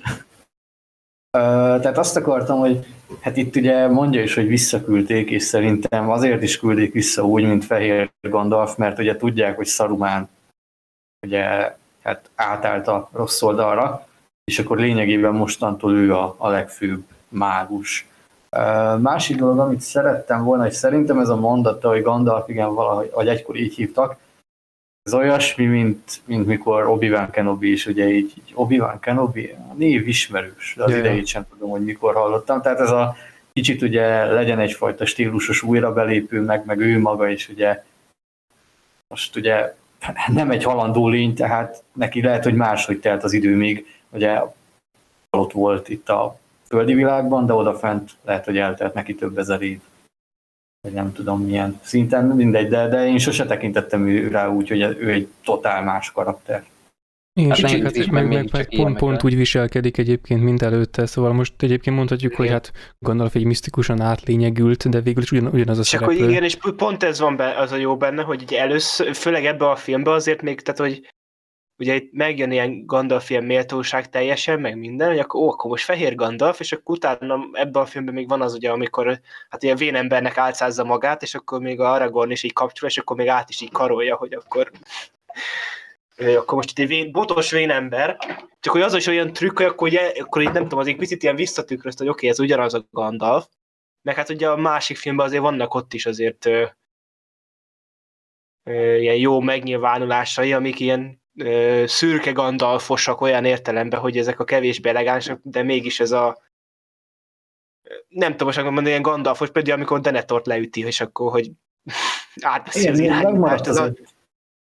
Bocsi. igen, tehát hogy azt mondom, hogy ugye ilyen, vannak benne ezek a momentumok, amik ugye úgymond azt igazolják, hogy ugye ez ugyanaz a karakter. Igen, Csak ugye megmaradt. nyilván most itt magasabb, tényleg nagyobb feladat hárult most jelenleg rá, mint akkor. Eddig nyugodtan szívhatta a pipáját, és nem kellett túl sok mindent csinálni. De, de azért Szarumánnak is meg volt a pipa fűraktára egyébként. Készlete, igen. pedig Még beszólt a Gandalfnak, hogy a félszerzetek pipafűvel, aztán neki meg ott van egy csomó hordónyi. Egyet sajnálok, szegény fehér Gandalfnak nincsen olyan menő kalapja. Hát egyébként igen. Igen. A De van helyette Gandalf... lava. Ja, Van helyette kese üstöke. Ja, egyébként ja, egy kis személyes történet, hogy a, az egyik ö, programozás zárt helyimben azt hiszem az volt a téma, hogy így a lovakat, lovaknak a ilyen statisztikát kellett vezetni, hogy melyik lovat ki meddig bérelte, és benne volt Keseüstök, meg Gandalf, meg, és hogy meddig bérelte Gandalf a lovat. Ne, én meg az előző adásban akartam mondani, az előző gyűrűk ura adásban, hogy ö, a, a Samu, azt hiszem a Samu az, aki húzta a lovat, és akkor azt hiszem egyikőjük se ült fel arra a hóra, lóra, mert mindannyian sétáltak, és akkor elérkeztek a bányához, és akkor köszönjük, hogy ilyen sokáig velünk voltál, Bill. A ló neve ennyi, hogy Bill. Hogy lehet egy ennyire hétköznapi modern neve egy lónak, hogy Bill? És olyan sok mindenem mentünk keresztül, miközben mutatták a montázsok keresztül, hogy ott sétáltak, és ennyi, és utána elengedték két jelenet múlva. Mondom, jó, oké, Bill. Az annyira Szóval simában váratlan az volt. azt hiszem magyarul, hogy buga volt a neve. Buga volt a neve magyarban, azt hiszem. Én most így angol nézem, és Bill, és akkor "Ó, mi a franc? Olyan váratlan volt. Ez Um, most csak így eszembe jutott. legalább ebben a számítógépes programozási dologban az volt a megoldás, hogy a harmadkor végig volt nála a ló. Nem, han- valami más, mást kellett kihozni végül, sajnos nem ilyen korokon átívelő volt az adat, sajna. Valamilyen méltatlan pár hét, azt hiszem, valami ilyesmi. És akkor kicsit olyan eseményeket, amik zajlanak, ugye Théoden király ugye úgy dönt, hogy kiürítik a várost, és a Helms szurdokban keresnek menedéket, ami Gandalf föl is húzza magát rendesen, és elindul, hát ugye, mint tudjuk, megkeresni Akik Aragornék hirtelen pedig velük 2000-en tartanak. lettek. Igen, igen, ott az, az engem... Ez az olyan, mint a Polar Expressben a kocsiknak mindig, a száma. Mindig szúrta a szemem, hogy ott 200-ból lett 2000, vagy inkább 40-ből lett 2000, Ha, de igen. jó, 40, oké, 20. De ott nem aztán mindig aztán megmagyaráztam magamnak, hogy biztos még menet közben csatlakozott hozzájuk más. ja, jó, mert éppen azon volt, hogy trónt fosszon, és akkor jött Gandalf, hogy hát nem. Igen, mégse kéne. Vagy nincs Hát, trón, mit Csak, megfoszthatná. Dre- csak Dreadbíró tud segíteni a súlyos helyzetbe. Én utaljak így, így, így MCU-ra, így Gandalfodom, hogy ez itt nem szokás. Igen. Igen, és van, Pár húsz múlva. ami ugye egy megemlítendő pont itt a Hemszurdokba történő kalandozásuk során mindenképp érdemes megállni, ugye az a küld ki a farkaslovasokat akciójelenet a farkaslovasokkal, ami hát ugye ez tulajdonképpen ez az a fajta akciójelenet, ami volt a Móriás, amikor berontanak ott az orkok a a, a csarnokba, hogy ez a nagyon rövid, nagyon intenzív, de nagyon intenzív, hogy ez a tényleg három perc az egész, de addig annyi minden történik, és olyan... Meg egy picit csúnyácska, így a Meg- napfény az szerintem nem nagyon sokat segített Meg, neki így meg eh, így, így sem a 17 legjobb a felújítás. Tehát nem, Ö, szerintem jól, szerintem a farkasok, Önmagukban a farkasok jók, csak amikor gyors mozgást csinálták, hogy aj, az hogy néha eléggé olyasmi Igen, az is, az is, meg egyébként szerintem itt már a- farkasok szépen vannak felújítva, abban nincs hiba, csak pont a gyors vágásoknál, meg a gyors, az egész nagyon gyors, az nekem kicsit azért kevésbé tetszett, sok a vágás, meg minden, azt hiszem legalábbis, kiderül, hogy egy jelent az egész, na mindegy, de hogy ilyenkor például egy csomószor van úgy, hogy a, a karaktereknek az arcáról random eltűnik az élesség, és nem, nem olyan, mint amikor a fókusz veszik el, hanem mint amikor a, nem tudom, az instafilter, instafilter berezonál. Hát ilyen fura. Na mindegy, de Nem maga az azt jelent tényleg ilyen rohadt intenzív, és így szerintem azt mindig, nem tudom, mindig ilyen nézem a filmet, akkor mindig az volt, hogy akkor ú, na jön a végre ez ilyen farkasos rész. Igen, igen. Bár számomra ez a, az, hogy Aragorn egy 20-30 percre így eltűnik, hogy utána igazából túl sok minden nem történik, annyi, hogy figyelmeztette mindenkit, hogy ö, hamarosan itt lesznek Helm's Deep-nél, mondom. E, Oké, okay, lehet, hogy könyvben így sokkal izgalmasabb, sokkal több minden történik vele, meg akkor ezek a visszaemlékezések a szerelmére, ez gondolom így ö, rendezői jelenetek lehettek, nem? Mert én nem Nem, emlékszem, nem, hogy ez, ezek nem ez, ez, benne, ez amúgy benne van a eredetiben. Csak már nem emlékszek, olyan extra benne van az eredetiben, és amit itt amúgy nagyon jó, hogy ennyire elegánsan megcsinálni azt a poént, hogy amikor ugye a rajzszínekbe szokták, hogy ö, elájul, és akkor azt hiszi, hogy valakivel csókolózik, és egy állat csókolja. Ja, igen, igen. Úgyhogy itt is itt nem lépték meg így, de tulajdonképpen mégis ez történik. Tehát Nekem egyébként határozottan olyan emlékeim vannak, hogy akkor valahogy valamelyik szinkronban Árvent mond, és nem a lónak a nevét, mert most a, amit ö, a TK-s igen, ott, a lovat mondta a prégót. Igen, itt a lovat mondta, de valamiért erre emlékszem. Lehet, hogy ez csak az én troll, nem trollságra való hajlamom miatt van, de valamiért erre emlékszem, hogy mondta az azt Roll a a gyűrűk urában. Én alapjáraton filmekben, meg sorozatokban nem szeretem ezt a fajta történetmesélést, hogy oké, okay, drámázás, és akkor a mellékszereplők azt hiszik, hogy az egyik fontos karakter az úgy meghalt, és akkor hú, szomorkodnak, csak azért, hogy utána pár epizód múlva, meg itt rövid időn belül visszatérjen, hogy utána annyi, hogy ö, Aragorn kibaszott fáradtan, sebesse, sebesülten kell harcolnia, holott igazából én nem érzem azt, hogy igazából túl sok minden történetben így fontos dolog történt volna ez alatt a rövid idő alatt Aragornnal. Én még azt sem érzem, hogy így a harmadik részre így előre így hatalmas hatással lett volna rá ez a, hogy valami nagy revelációt ért volna át ez alatt a rövid időszak alatt, hogy távol volt mindenkitől. Lehet, hogy a könyvekben így hetekig távol volt, nem tudom. Mert azt hiszem itt a filmben is mondják, hogy ez az egész időszak, ez a ö, amikor elrabolták a hobbitokat egészen a Helm's Deep csatáig, olyan 6-7 nap telt el, ha jól emlékszem, vagy talán Nagyjából két egyébként nap. igen. hogy nem tudom, hogy akkor így a könyvben milyen extra dolgok történhet. Számomra ez időhúzásnak érződik ez az egész Aragornos De, eltűnés. annyi, de nem, rész. azért nem mondanám időhúzásnak, mert maga az Aragorn, ami ott történik, az tehát, szerintem még 5 perc se, ami a képernyőn van. Hát és főleg, hogy amikor az Aragorn, mondtam. Amikor az Aragorn nincs a képen, akkor megy tovább a sztori, tehát nem áll csak Igen. azért, mert az Aragorn, nem tudom, hanem ő elég hamar előkerül ahhoz.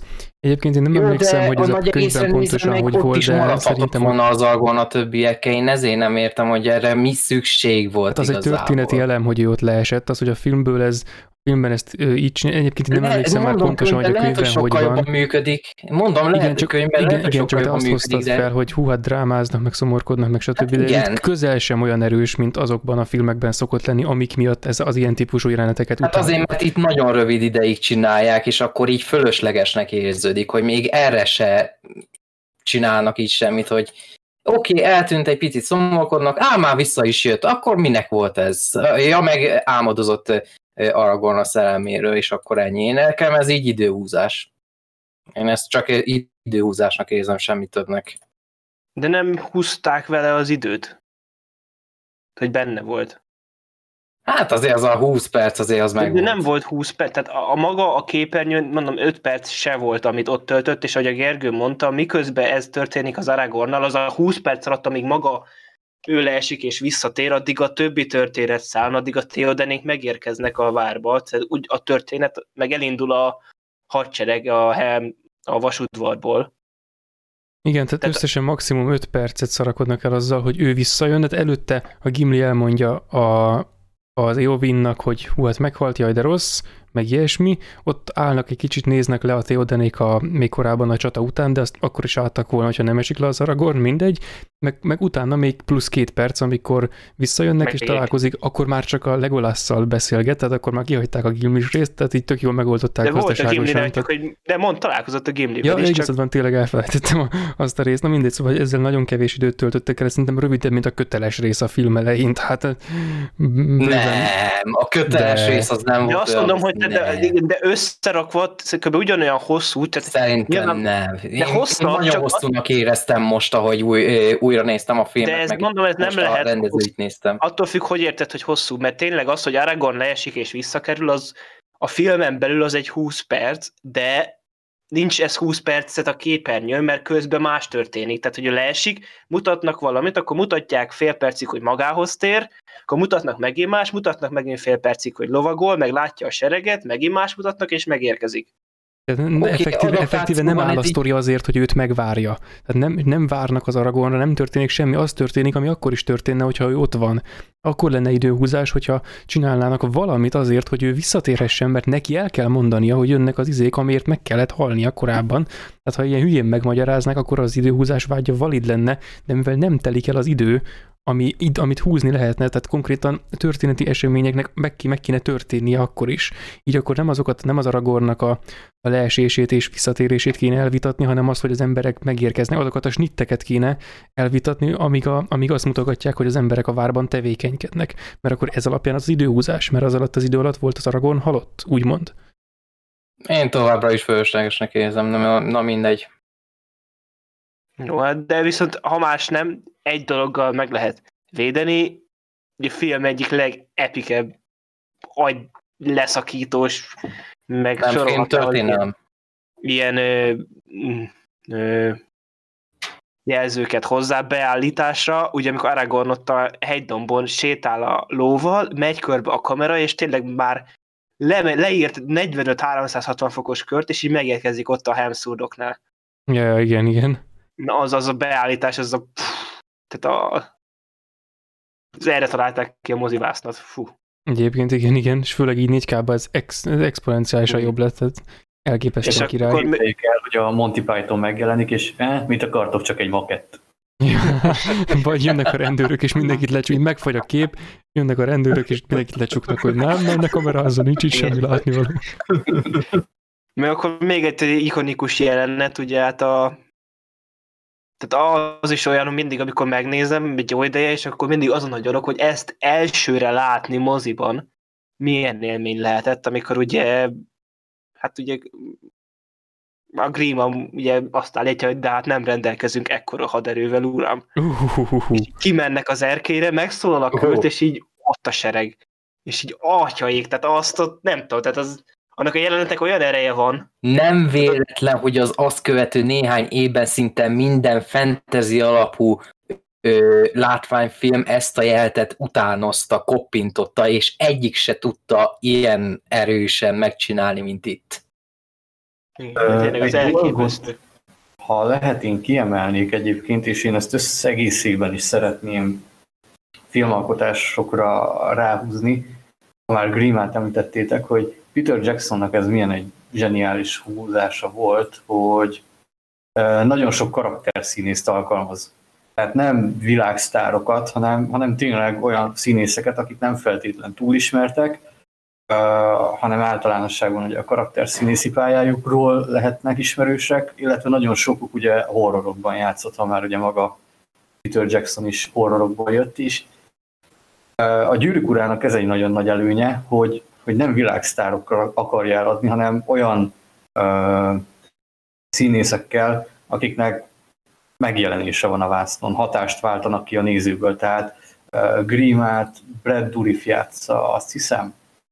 Uh, Igen. Aki, aki Chucky-t is megszólaltatta például, tehát hogy neki alapjáraton például az orgánuma olyan már eredeti nyelven, hogy, hogy, hogy beszarsz, annyira jó, és akkor még mellé, ahogy kinéz, így, így, így taszít. És még az, az, az egész szerep így, ez annyira passzol, hogy az elképesztő. Igen, igen, igen. Ez, ez, ez, ez az egyik legzseniálisabb húzás a rendezőknél, és a múltkor olvastam pont ezt, hogy, hogy Spielberg is ugye a cápánál ezt írta meg, hogy elmondták, hogy hát most kik a nagy világsztárok, Robert Redford, meg nem tudom még kiket mondtak akkor ott, hogy ők vonzák a, a nézőket a moziba, hát ő kezdőrendező, nincs annyi pénz, akkor karakterszínészeket alkalmazok, Robert Shaw, Richard Dreyfuss, illetve Rod, Rod Schneider, azt hiszem, hogy Rod Schneider neve a színésznek most. Rob Schneider az Adam Sandler haverja. Az a Rob Schneider, de Roy Schneider, vagy meg van egy másik is, na mindegy, de hogy, hogy ez nagyon, nagyon nagy kár. Nem mindig merik ezt meglépni, hogy hát ez a faszi ez hoz sok pénzt, akkor alkalmazzuk. Nem elégszer lépik meg. Tessék? Nem elégszer lépik meg. Nem elégszer, így igen, így pontosabb.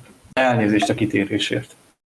Hát késő bánat, legyen némítás. De igen, ez teljes mértékben, és tényleg ez nagyon-nagyon jól vissza, nagyon-nagyon hálás a film ilyen szempontból is, hogy tényleg a casting tökéletes, enyhén szóval.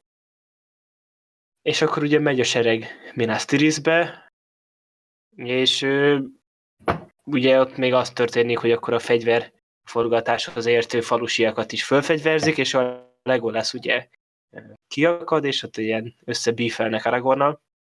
És az is ilyen tök jó mondat, ugye mondja az Aragorn, és akkor velük tartok a halálba, vagy angolul mondja, hogy I shall die as one of them. Uh-huh. És az is ilyen tök jó ilyen karakter pillanat, hogy ugye, hogy úgymond még a Legolas is a tünde, az is még meginog, de hogy Aragorn az az még trailer mondatnak is kurva jó, amúgy. És ezt nem negatívan mondom, hogy ez tényleg így kurva jó, egy I shall die with one, one of them. És akkor... Igen, főleg ez ilyen, a Boromir egy kicsit visszakacsint az előző résznek a végéből, hogy most az emberekről van szó, az emberi nemről itt a hatalmas középföldén. Igen, hát meg tényleg a Boromir akkor... a testvére. Igen, akkor már tényleg arra nem is említettük még, de ott a filmben, ugye, ha, ha kronológikusan haladunk, akkor már ott is benne vagyunk a javába. Ö, Faramir. Ja, ja. Ugye Frodoékkal összefutnak. Megismerjük Boromir kisöccsét.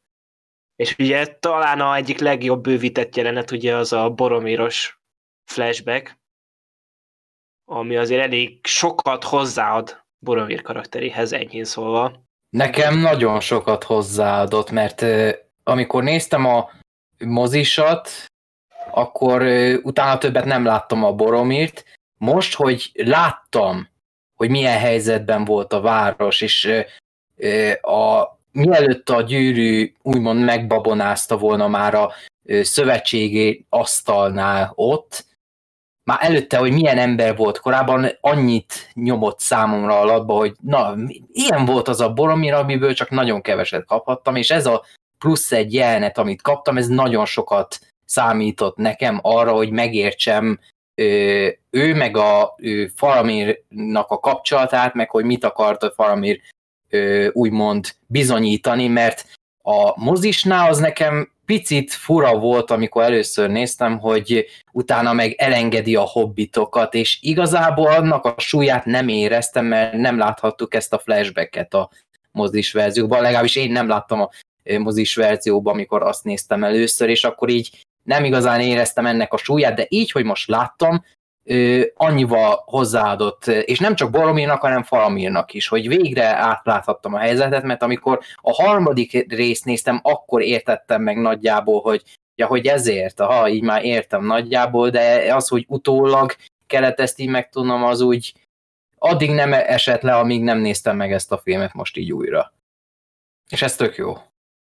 Igen, és akkor még ugye van az a másik jelenet is például, mm, akkor ugye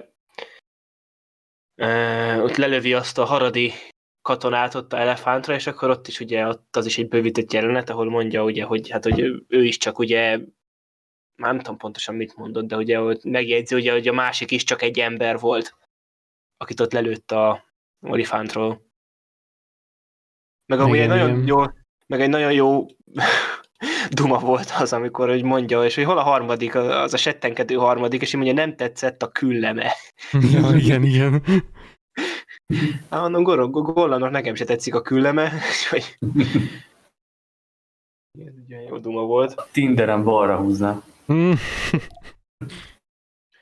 Igen, és akkor ugye ott ugye megtudjuk, hogy ők, ők tisztában vannak, ugye, az, ugye, hogy akkor hát, hogy emberek két tűz közé kerültek. Vasudvard és Mordor közé.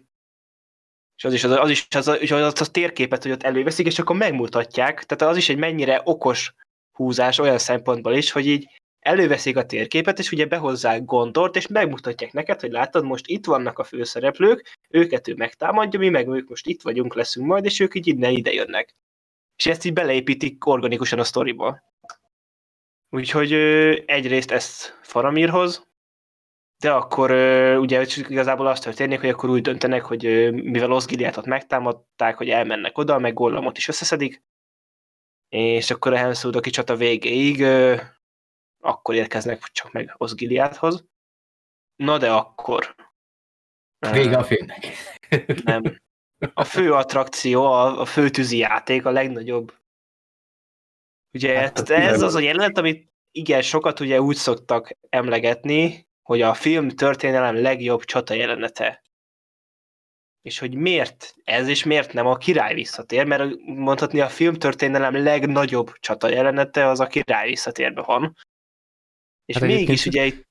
Igen? Lehet, hogy a sima mozis verziókban ez a film történelem legjobb csata jelenete, de a bővítettben ott Hú, én már egyébként nem tudom megkülönböztetni őket, most jöttem rá, lehet, hogy olyasmit mondanék, ami a simában is benne van. Na, francba. Minimális hozzáadás van itt a bővítettben a magához a csata részhez. Hát akkor ezt visszavonom. Kb. annyi van, hogy amikor ott a, betörik a falat, és ott lőnek a nyílpuskákkal, akkor benyúl egy urukháj, és megfogja a a Gamlingnak a nyakát, a Theoden király meg levágja annak a kezét. Az Ez kemény. A... De én a harmadik részbeli csatára gondoltam. Ja, ott sok minden van a Ahhoz a bővítetthez, mert a bővítettel együtt úgy gondoltam, csak aztán rájöttem, hogy nem tudom már a harmadik résznek, hogy meg egyáltalán az egésznek, hogy mik a bővítettek és mik a mozis verziónak a, a különbségei úgy igazából. Tehát, hogy úgy azt akartam csak mondani, hogy talán a bővítettekkel együtt már azért az a legjobb talán. Csak mert ez úgy... Én azért mondanám a Helm's Deep-et még, még mindig jobbnak a harmadik részhez képest, mert az már olyan gigantikus, hogy egy idő után elveszíti benne az ember a foga, ö, hogy hívják, a fonalat, igen. Ö, azt én nem, azért szerintem ott azért az jó, megvan csinálva, hogy ele, ne lehessen el Persze, persze. Nem, azért mindig csak azt, hogy nem, nem, inkább úgy mondanám, hogy nem ott veszíti az ember a fonalat, hanem a hemszurdok ugye az a jobban átlátható. Igen, mert konkrétan, konkrétan úgy van az egész film felvéve, hogy bal oldalt vannak a jók, jobb oldalt vannak a rosszak. Hogyha hand-to-hand-ben harcolnak egymásba, akkor ott is általában bal oldalt mutatják a jó fiúkat, meg a jobb oldalt, meg a rossz fiúkat. Legolász az balról megy jobbra fele a lépcsőről a kurva menő nyilazásaival, és jobbra lövi a nyilait az ellenségnek, hogy mindig jobbról megy balra a cselekmény, legalábbis a rosszak mennek jobb bal oldalra, és akkor ezt így könnyen átlátható, míg a harmadik résznél a, az más tekintetekben zseniális, hogy azt a gigantikus karakterhalmaz, mennyiséget, meg különböző karaktereket hát egyik csak... Van vagy hadsereg, ami a összecsap. Igen, a több hadsereg van, itt pedig van is egy öt sereg csatája. Nyolc sereg csatája. Annyit én hozzátennék ehhez, hogy én a Minas Tirith csatára mindig úgy tekintettem, hogy persze ott a lényeg a, a városnak az ostroma, de az lebomlik több kisebb csatára, úgymond, és mm. A, az a egy háború, ez pedig egy csata a csatában. A Helmsturdoki viszont az sokkal egyben van, tehát ott nem lehet ennyire feldarabolni az egészet, úgyhogy a Helmsurdjuk itt én is mindenképpen uh, jobbnak nevezném, viszont a, a Minas Tirith csatában megközelíti az a kis egység a Helmsurdok itt, sőt az én szememben egy szinten van vele, amikor a rohani serég megérkezik, és ott ugye Theoden megtartja a beszédét, és megindul a rohas, uh, lovas, Hát roham, igen, ez a rohas, már úgy látszik, hogy ez, ez ilyen szófordulat lesz nálam. És, és a harmadikban van még egy ilyen pillanat, Aragornnak a beszéde, de azt majd a harmadik résznél tárgyaljuk, de hogy az is olyan, hogy a harmadik Nyilván, az ilyen olyan, szempontból olyan Eh, fel van fűtve. pillanatokban, meg tehát ilyen katartikusságban nyilván ott a harmadik rész a superior, mert nyilván tehát ott térünk a tetőpontra sok szempontból. Itt a másodikban csak egy darab lelkesítő beszéd volt, az is Sarumáné volt. Igen, a, Igen, a, és- a kettőben az a jó, hogy, hogy sokkal talán nyersebb, Meg letisztult. Meg igen, meg ember a- közelibb a egész. igen, igen, igen, és emiatt Nincsenek talán, benne annyi ö, túlvilági szörnyek, még nincsenek itt ezek a, az extrém mamutelefántok, Az egyéb olifántok. Jó, én nem, nem tudom a neveket, szóval... Nem, csak ilyen samu, poén volt, azért mondtam, hogy ilyen samu poén. Most látom másodszorra a filmeket, szóval én a nevekkel nagyon el vagyok vesztve, szóval én a saját paraszt nyelve, nyelvérzékemben mondom a dolgokat, hogy itt vannak ezek a mamutelefánt, a harmadik részben vannak a nagy mamutelefántok, a repülő szörnyek, meg minden, a szellemek is vannak. Itt tényleg emberek harcolnak orkok ellen, és akkor Urukhályok ellen.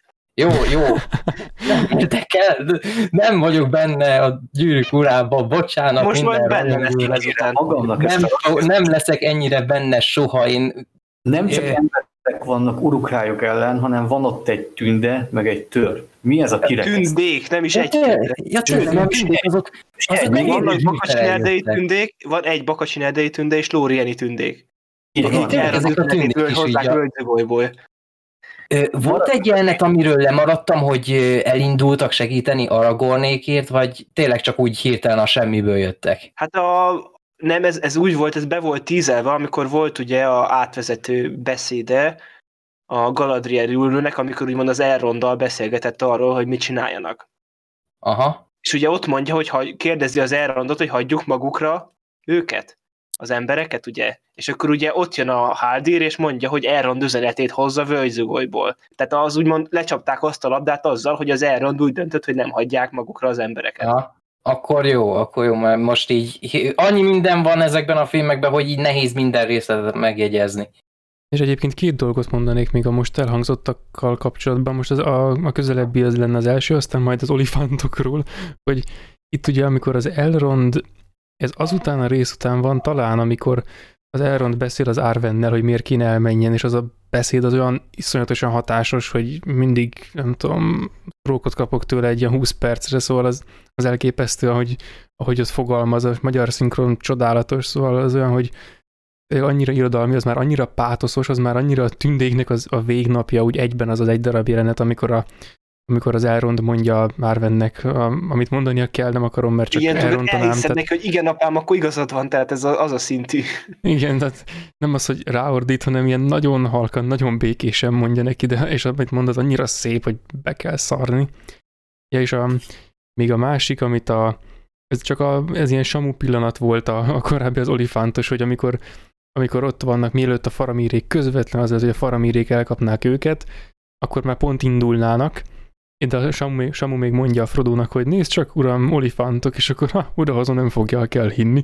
És meg van a másik, amikor nézik a fekete kaput, és akkor ott is mondja a Samu, hogy hát bíz, ha látna itt az öregem, elmondana egy másnak. Ja, és tényleg akkor még, még ennek kapcsán a, a filmnek a legrosszabbul kinéző jelenete az, amikor nyitják a fekete kaput, és van egy snitt a fekete kapuról így, így hosszában, ahogy, áll- ahogy állnak rajta az orkok, és az úgy néz ki, mint egy ilyen 2000-es évekbeli videójáték. Igen, de és, Ez nagyon és rossz. közben meg tehát az az, hogy az, az jól néz ki, csak rosszul. Tehát úgy, hogy maga a beállítás, úgy, tehát a látványterv az ott jó volt, ugye, hogy fixen, Igen, ugye a igen. kapura van rögzítve a kamera, és hogy nyílik ki, akkor közben a háttér úgy mozog, csak a technika nem öregedett olyan jól ott. Igen, igen, de egyébként, és amikor átváltanak arra, amikor a hatalmas lények meghúzzák, amiknek már nem tudom a nevét tényleg, valami trollszerűség az is biztos. Hegyi trollok. Igen. Hegyi troll, oké, rendben, nem barlangi, hegyi, ez az kettő megvan, oké. Tehát az viszont kurva jó, tehát azok, azok nagyon élesek a mozgások, nagyon élethű, csak ez az egy darab snitt, ez nem annyira jó. Hát ezt akkor most még egy én is elmondtam egy Emberöltővel ezelőtt Doki akart valamit mondani a Hemszudoki csatáról. Én még akartam valamit. Igen. Vagy a Hemszudoki csatánál kezdte el valamit mondani. Ö, nem tudom, szerintem lehetnem, de most, most Gergő szóval nagyon elmélyültem, úgyhogy Nem, vagy. A- akkor folytasd. Jó, úgy mehetünk Ö, tovább. Jó. Akkor még egy kicsit Hemsudokhoz. Ö... Szerintem még az se nézett ki egy túl szépen, amikor mentek a lovakkal, és akkor ö, a, hogy hívják a oké, okay, nem orkok, akkor hogy hívjákokat, nekiütköztek a lovakkal, és akkor úgy estek lefele, mint hogyha Kuglibáluk. lettek. Hát igen, amúgy azt, igen, azt mondták a... Bowlingoljuk lettek. És tényleg a. Gimlit is be, is be is vágta közéjük az Aragorn, tehát megvan a Kuglin. Az is egy kicsit a, az, furán a, az a hosszú beállítás, amikor ott a végén ugye kirontanak, és akkor ott lefutnak a folyosón, arra is emlékszek, hogy az, tehát A- az megy... Tessék? Mondjad. Ja, csak... Jó. Hogy ott eml- a DVD extrákban ott ugye mondták, hogy ugye az volt, az is egy olyan jelenet volt, ugye, hogy azt kirenderelni, hogy ott az orkok ott lepattannak róluk, tehát ott, ott is ott nagyon feszegették a technikának a határát, hogy mit tudnak és mit nem tudnak megcsinálni. Mert ugye úgy volt, ugye ők dolgozták ki először, amit azóta mind a mai napig használják ezt a technikát, ugye itt a Vetánál ugye ezt igazából ezt a sereget, hogy sereg animációt, hogy ugye azt csinálja ez az egész, hogy beírod, hogy mennyi katonát akarsz, és abból neked generálod a pici rengeteget belőle, és mindegyik ugye önállóan gondolkozik, és önállóan reagál a dolgokra, és önállóan cselekszik. És ugye azért van az, hogy ha nagyon-nagyon megfigyeli az ember a részleteket, akkor ki lehet szúrni az ilyen tömegjelenetekbe ugye azt, hogy több olyan van, aminek úgymond tulajdonképpen ugyanaz a mozgása, csak az van elkésleltetve, hogy mondjuk van igen, igen. százfajta mozgás, és azt osztják szét tízezerre, és ott még ugye mindegyiknek másképp, másik pillanatban indul az animációja, ezért néz ki úgy, hogy mindegyik másképp mozog. És akkor ugye ott ugye ezzel a nagyon sok apróval kellett kirende, kiszámítaniuk azt, hogy hogyan pattannak le azokról a lovakról annál a felvételnél. És akkor na mindegy, csak azt akartam kiemelni, hogy az is egy olyan beállítás volt, ami az akkori technikának a nagyon a csúcs határa volt, hogy épp, épp hogy meg tudták csinálni szinten. De amúgy annál jelenti, ami egyébként, ami nem másik baki, hogy amit lehet figyelni, vagy hát nem érdemes, mert nekem azóta mindig egy kicsit kilök a jelenetből, de hogy a megnézed, hogy a utolsó két lovas, ott már rég nincsenek orkok, ahol ők mennek, de ők is csapkodnak a kardjukkal. Ja, Ezt igen. akartam. Lehet, hogy a szúnyogok vannak ott. Nyári meleg lehet. A, sok, az eső után elő szoktak jönni a szúnyogok.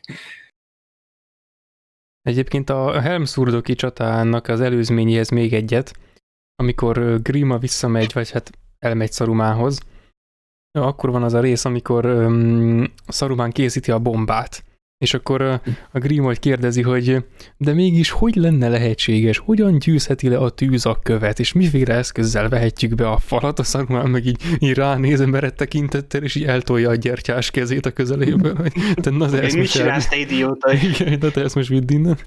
És tényleg szép Csak lett volna, hogy volt, volt abban egy ilyen mémet csinálni, hogy szétrobban vasudvarnak a tetejé, és akkor ő is Abból csináltak is egy olyat, majd meg is keresem, hogy így úgy mm, megszerkesztették, hogy oda kap a szarumán, így letörik a, a gyertyából a viasz, és akkor beleesik. Ezt ilyen epic akciófilmesen lehetne elképzelni, így lassítva zuhan, és így na bazd meg. És Szarumannak a fej, és így látszik, hogy átrendeződnek az arcizmai, meg az arc kifejezése hirtelen ilyen, ilyen vészmadár kifejezést tölt, hogy na baszki, most vége.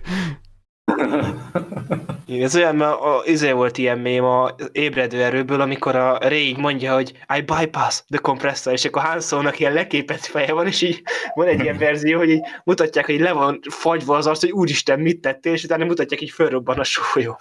Ah,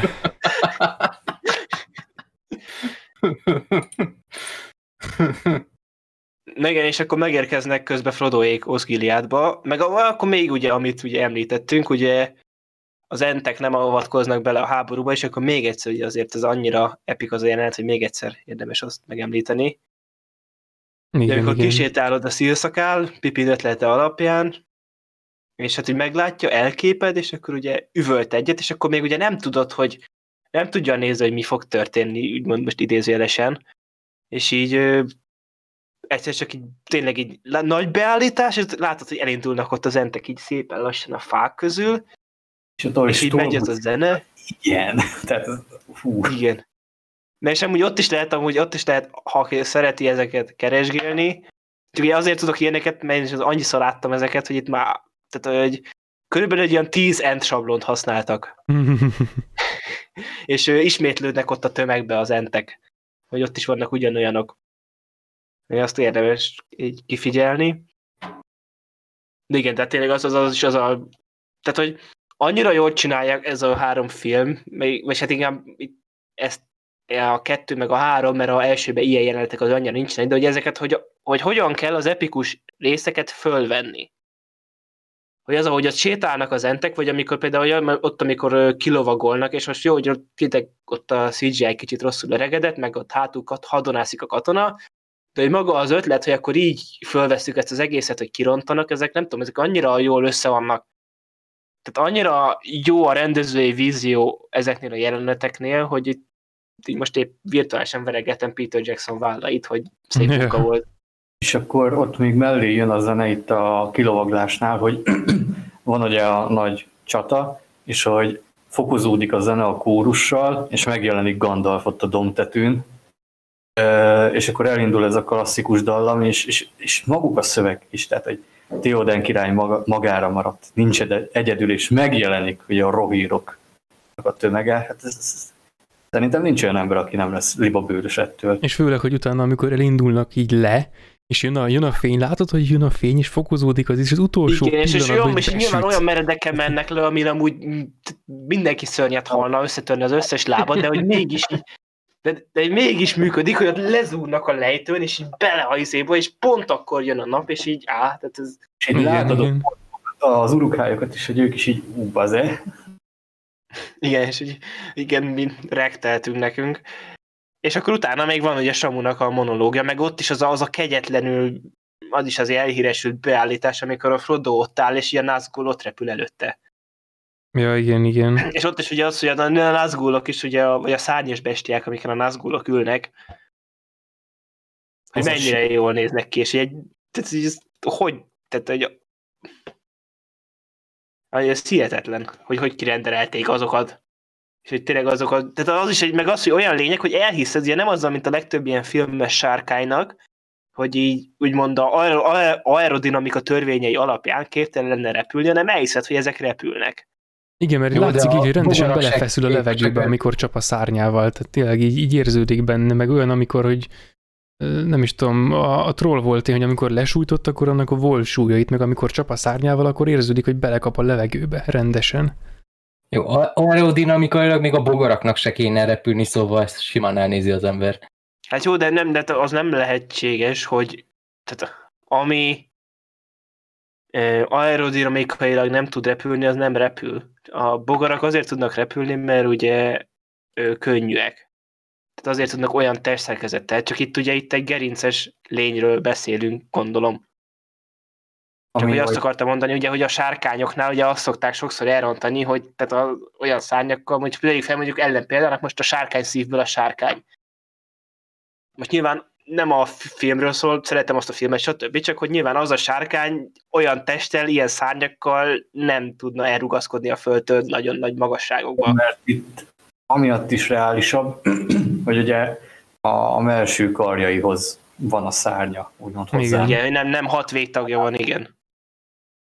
Ezek Ez elvileg egyébként nem is tudom pontosan, hogy van ezeknek a ezeknek a nagy lényeknek. Egyébként a Nazgul kifejezésem vagyok, kifejezéssel sem vagyok teljesen ö, tisztában, mert Nem, egy csomóféleképpen olvastam, hogy most a gyűrűlidérc, meg a cucc együtt a Nazgul, meg nem tudom, szóval, hogy pontosan mit illetünk ezzel a kifejezéssel, abban nem vagyok biztos. De például ezek a, ezek a nagy szárnyas dögök, ezek vagy valami, ezek valamilyen elsatnyult sárkányféleségek, tehát hogy ez azoknak egy valami, valamilyen Igen, ezek, a, ezek a sárkánynak, a, a, a, a Smaugnak a Smiagol verziója. Tehát Én ilyen, pont, pont ezt akartam mondani egyébként, igen. Smaugnak a- Smaug Smiagolja, igen. És akkor még ugye van, volt van ott a film végén a trilógia egyik leg hatásosabb jelenete, szintén a Samunak a monológia, ami szintén olyan, hogy azért, nem tudom, tehát az mindig olyan, hogy az így tehát És nem talán. semmiből pont a sós je- jelenetnek köszönhetően szerintem, hogy az már úgy előrevetíti, hogy Samu az végig így gondolkodik, és akkor nem érződik-e az embernek az, hogy most miért mondod így hirtelen. Ezért És- így tök jó dolog. És egyébként ugyanennek lesz egy, egy következő fázisa majd a harmadik részben, amikor, vagy nem emlékszem pontosan, régen láttam, majd újra nézem, a, amikor csináljuk a podcastet, a már mint hogy azelőtt, ö, abban lesz egy ilyen, amikor beszélgetnek az, Közbe. éte, az éterről, igen, közben pont szinkronba fogom nézni, hogy beszélgetünk, de akkor muszáj lesz nagyon durván kronológikusan mondani, mert nem fog menni. De hogy egyébként a, tényleg egyébként audio kommentár, hmm. Szóval, hogy ott van egy, van egy rész, amikor már kiritungolnak a közelében vannak, és ott az éterről van valahogy szó, és akkor mondja a Samu, hogy hát elég legyen a visszaútra. Tehát, hogy érted, a Samu azzal dolgozik, hogy ők majd még itt, amerre jöttek, vissza is fog menni. Hogy egyáltalán felmászni az istentelen lépcsőkön, meg odáig eljutni, meg Mordor, meg Gollam, meg Gyűrű, meg minden tököm, és hogy a, tehát nem az, hogy akár ezzel megküzdeni is már, mintha túlzás lenne számára, hanem még azt is tudja, hogy igen, itt majd még vissza, és hogy oda tervez. Tehát ez az a Samu az a legdurvább karakter az egészben, és hogy pont ezekkel a kis apróságaival, hogy ilyen, ilyen vidáman beszél ott a, a kajáról, meg nem tudom, meg a, a kötérről úgy, úgy nosztalgiázik, hogy hát jó kis kötője volt, most itt kell hagyni, az dolog, hogy majd mégse kell ott hagyni, meg ilyesmi, de nem baj, persze. Csak úgy hozzátartozik az ő személyéhez, hogy, hogy pont, talán pont azért ilyen erős, mert ezekkel az, az apró dolgokkal olyan jól el van magában, a fűszerrel, meg az pedig- étellel, meg az ilyesmivel. Gollum Hogy- pedig azért jó antagonista, mert, pont, eh, mert pontosan tudta, hogy eh, Samu mit tervez, hogy ah, még visszaútra is akartak, ám majd eh, eltüntetjük a kaját, és akkor majd rátereljük a gy- gyanút, hogy ő, ő volt az, aki megette az összeset. Szab, De- manipulálja ő Frodo-t azzal, hogy tüntesse De amúgy- el. Ez mi a gólnak mondja a sampajogtan, és akkor látom, tetszik ez a szó. Ja, igen, igen, mit csináltál? Sampajaktál. igen, emlékszem arra. De hogy Igen, mondja so- a gollam, hogy így tudod, így szampajogta, hogy fáj neki kimondani, hogy baszki igaza van. De már most a második résznek a végén is mondta, hogy aztán szampajoghat a, ott a végén, és előbb mondja még, mint a, mint a Samu a harmadikban. És egyébként még egy karaktert akartam kiemelni, a Gimlit, mert róla kevés szó volt, de hogy ebben voltak a legnagyobb pillanatai a, a beszólásaival. Még ott az elején is, hogy mondd meg a neved lovas ember, és én is mondom az enyémet, meg ilyenek, hogy A törpök rövid távon veszélyesek. Ja, meg hogy jaj, az elsőben volt az, amikor elkapták a szakállát, és hogy jaj, ne a szakállamat. Meg itt meg ugyanaz, hogy nem bírok távol ugrani, hajíts oda. De az az egész jelenet, ahogy föl, tehát az is egy, az egy olyan izé, az a jelenet, hogy az a, nekem mindig az jut eszembe róla, hogy én ezt, hogy mondjuk lenne egy ilyen tévécsatornám, és akkor mondjuk vasárnap este leadjuk a Gyűrűk Ura kettőt, én ezzel reklámoznám, hogy ezt így bemutatom, és akkor ott ugye átugranak, és akkor utána, hogy bam, Gyűrűk Ura két torony, vasárnap este hétkor. Mert az annyira hatásos, és annyira tehát ez a színarany az a jelenet, hogy az tényleg, tehát az És akkor az este 7 órakor után pedig azt mondané a Gimli, hogy de egy szó se a tündének róla. tündérek beszólj. Vagy azzal Olyan. lehetne reklámozni, amikor ott ülnek végül a csata végén, és akkor, hogy a végeredmény 42. Hm, hát nem is rossz ez egy hegyes fülű tünde hercegeskétől. Én magam viszont épp a 43-on üldögélek. Na, igen, bazd meg. Na, még, még mozgott. 43 nekem is. De, De- halott volt. De, de mekkora lett volna, hogy ilyen Legolász így, így hirtelen fölkapja az íjat, fejbe lövi a gimlit, és mondja 43. Stáblista. Ami még jól mutatja egyébként Gimlinek a személyiségét, amikor felveszi a páncélinget, és akkor melben kicsit szűk. Ja, igen. Igen, meg Szóval- korábban, amikor mesél a törpasszonyokról az Eowynnak, hogy fölvidítsa, meg, meg ilyesmi, aztán leesik a lóról, meg amikor fölszáll a lóra, és mondja, hogy jöjj előre, előre. Kész. Meg azt, hogy ugye hogy az egész filmben, hogy azok apróságok, hogy úgy mondja, hogy Aragornnak is, hogy van humorérzék, hogy amikor a Gimli így mondja neki, ugye, hogy magamra igazítottam, és az a fejreakció, amit így mond, hogy "Hm, igen, így. Az is mindig Amilyen fejet én vágnék. Ez annyira emberivé teszik az, a karaktereket az ilyen kis apróságokkal. Meg ahogy mutatja, hogy ugye csodálkozik azon Éwin, hogy azt hiszik, hogy a törpök kiugranak, a szakál teszi. Ja, azt, igen, nem, hogy a törpasztonyok mennyire hasonlítanak hozzá, és akkor akkor a szakál teszi.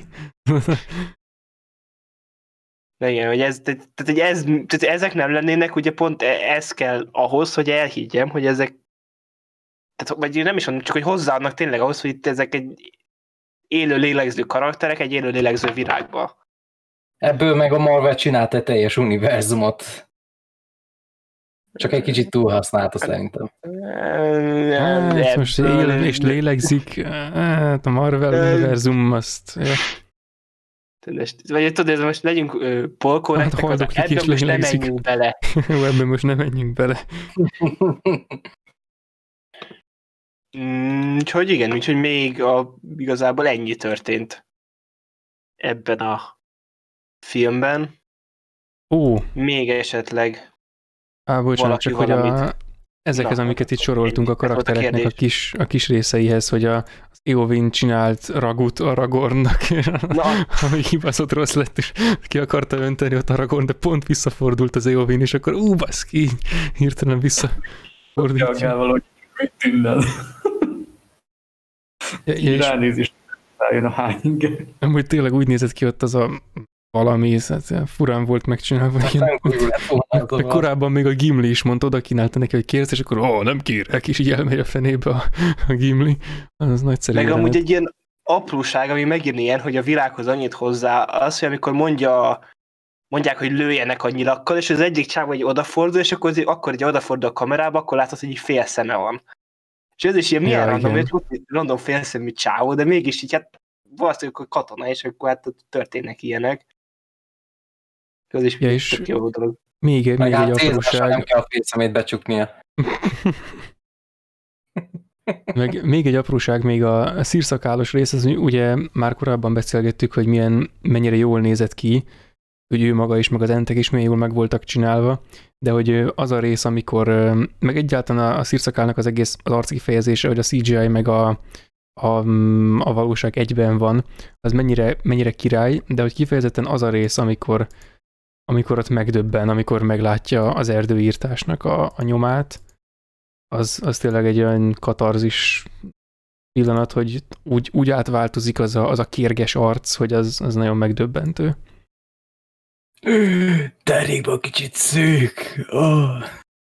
Meg amíg adás elején ugye Edorászhoz a díszlethez, hogy ugye el van hagyva, most olvastam, hogy ez egy nemzeti park közepén van, és csak azzal a feltétellel forgathattak ott, hogyha a forgatás után ugyanúgy hagyják ott, ahogy, talált, ahogy találták, ahogy megérkeztek. Tehát ugye, hogy mindent el kell takarítani, ami ott. Hát akkor nem csoda, hogy csak két hétig forgattak, meg kurva gyorsan el kellett volna tűnniük. Hát nem kellett gyorsan, csak, úgy csak, hogy vagy gondolsz nem írták, csak hogy miután végeztek, utána mindent el kellett onnan vinniük, amit oda is vittek. Ja. Ó, ö, még egy apróság, ezt említettük az előző podcastben is, az előző gyűrűkorás adásban, hogy a, itt van a Bombadil Tomás rész átkonvertálva, tehát ezt mondtuk, hogy majd mondjuk, szóval ez az a rész, amikor a Trufa meg a Pipin itt isszák a vizet, és akkor a, meg ott röhög csinálnak, meg hú, hát nagyobb lettem, és akkor ez jó, nem tudom, nagyon el vannak viccesen, és akkor elkapja őket a fa. És akkor jön a szírszakál, és mondja, hogy azért így áll vizet, meg amit szoktál, te fa, és inkább, inkább ne ébredj fel. De fa. E- És hogy elengedi őket, most ezt így sikerült előadnom. Hogy ez, a, ez ugye az első részben, a könyv szerint az első könyvben az a rész, amikor a, ott pont nem emlékszem, hogy a könyvben hogy és kit, és éppen mint, de talán mindenkit, ott a, a fa elkapja őket, és akkor jön a bombadiltoma, és akkor ki, kiszabadítja ott őket. Úgyhogy ilyen érdekesen van átrendezve az idő, meg a tér a könyv és a film között. Hát igen, meg ugye, ami ugye a érdekes, ugye, hogy a tehát a, amikor van a Hemsudaki csata, meg a Osgiliati rész, ugye az se egyszerre játszódik, úgymond a film világában. Hanem a Osgiliát az előrébb van. Tehát, Ja, hát igen, persze.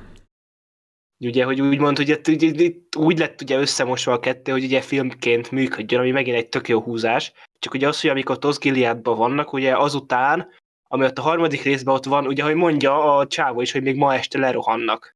Uh-huh. És ugye ott, ott veszük fel a fonalat a Faramirnál a harmadik rész elején, hogy lerohanják őket. Igen, igen.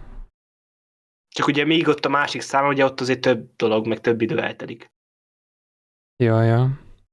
Ó, és még egy érdekesség, hogy amikor, vagy nem, nem érdekesség, hanem ilyen kis apró részlet, amit, ami fölött el lehet időzni, hogy a, mikor mm, Gandalf meg, meg Aragornék, miután összefutnak a, a Fangorn erdőben, ahol ugye Truvát meg Pipint ott hagyják, és utána mennek Edorászba, é- és amikor a Grimával való mm, elég hatásos, de utóbb azért kicsit kínosba fordult beszélgetés után Iovin így kiviharzik, és ott megáll, és lenéz rájuk, akkor az egyik zászló az úgy leszakad, és úgy leesik a hüvevények lába elé, oda a kapu elé, és ez a zászlónak ez a leesése, ez úgy elmeséli az egész, az egész hangulatot, ami ott uralkodik a városban. Mindent, mindent elmond, amit tudni kell. Tehát így Igen, és utána, utána meg Gimli len- lenarrálja ezt a nagyszerű felfedezést, tehát ez így a néző elől leszaggatja, és utána tényleg bemennek, bemennek a királyhoz, aki úgy néz ki, mint aki a sírjából mászott elő, de a fél lábát azért ott hagyta, vagy a fene tudja, szóval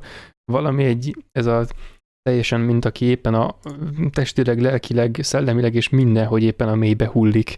Tehát valami ilyen volt annak a leesésnek a hangulata. Igen. Na akkor ö, még valaki valamit két toronnyal kapcsolatban.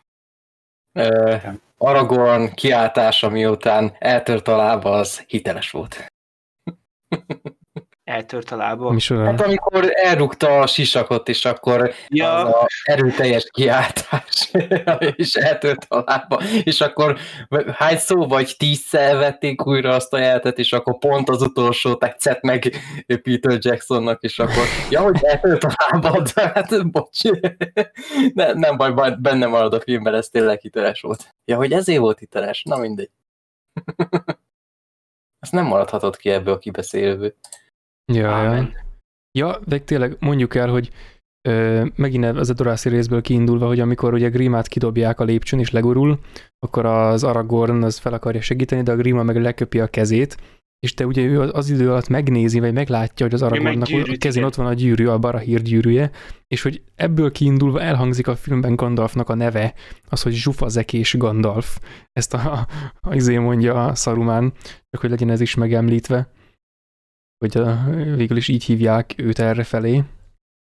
Kicsit sajnálom amúgy Viggo Mortensen, tehát eltöri a lábúját, meg az egyik részben nem tudom még be a fogatörtre, ilyen Dumb és Dumberesen. Uh, Hát meg, meg amikor van a film elején, a két torony elején, amikor futnak, annak az a különbség, különlegessége, hogy mind a neki azt hiszem valami lábúja volt eltörve, a Orlando Bloomnak a bok, bokája, a, Di, a Gimli dublőrnek meg a térde, hogy valami az volt, hogy mindegyik le volt sérülve, amikor vették fel azt a futós részt.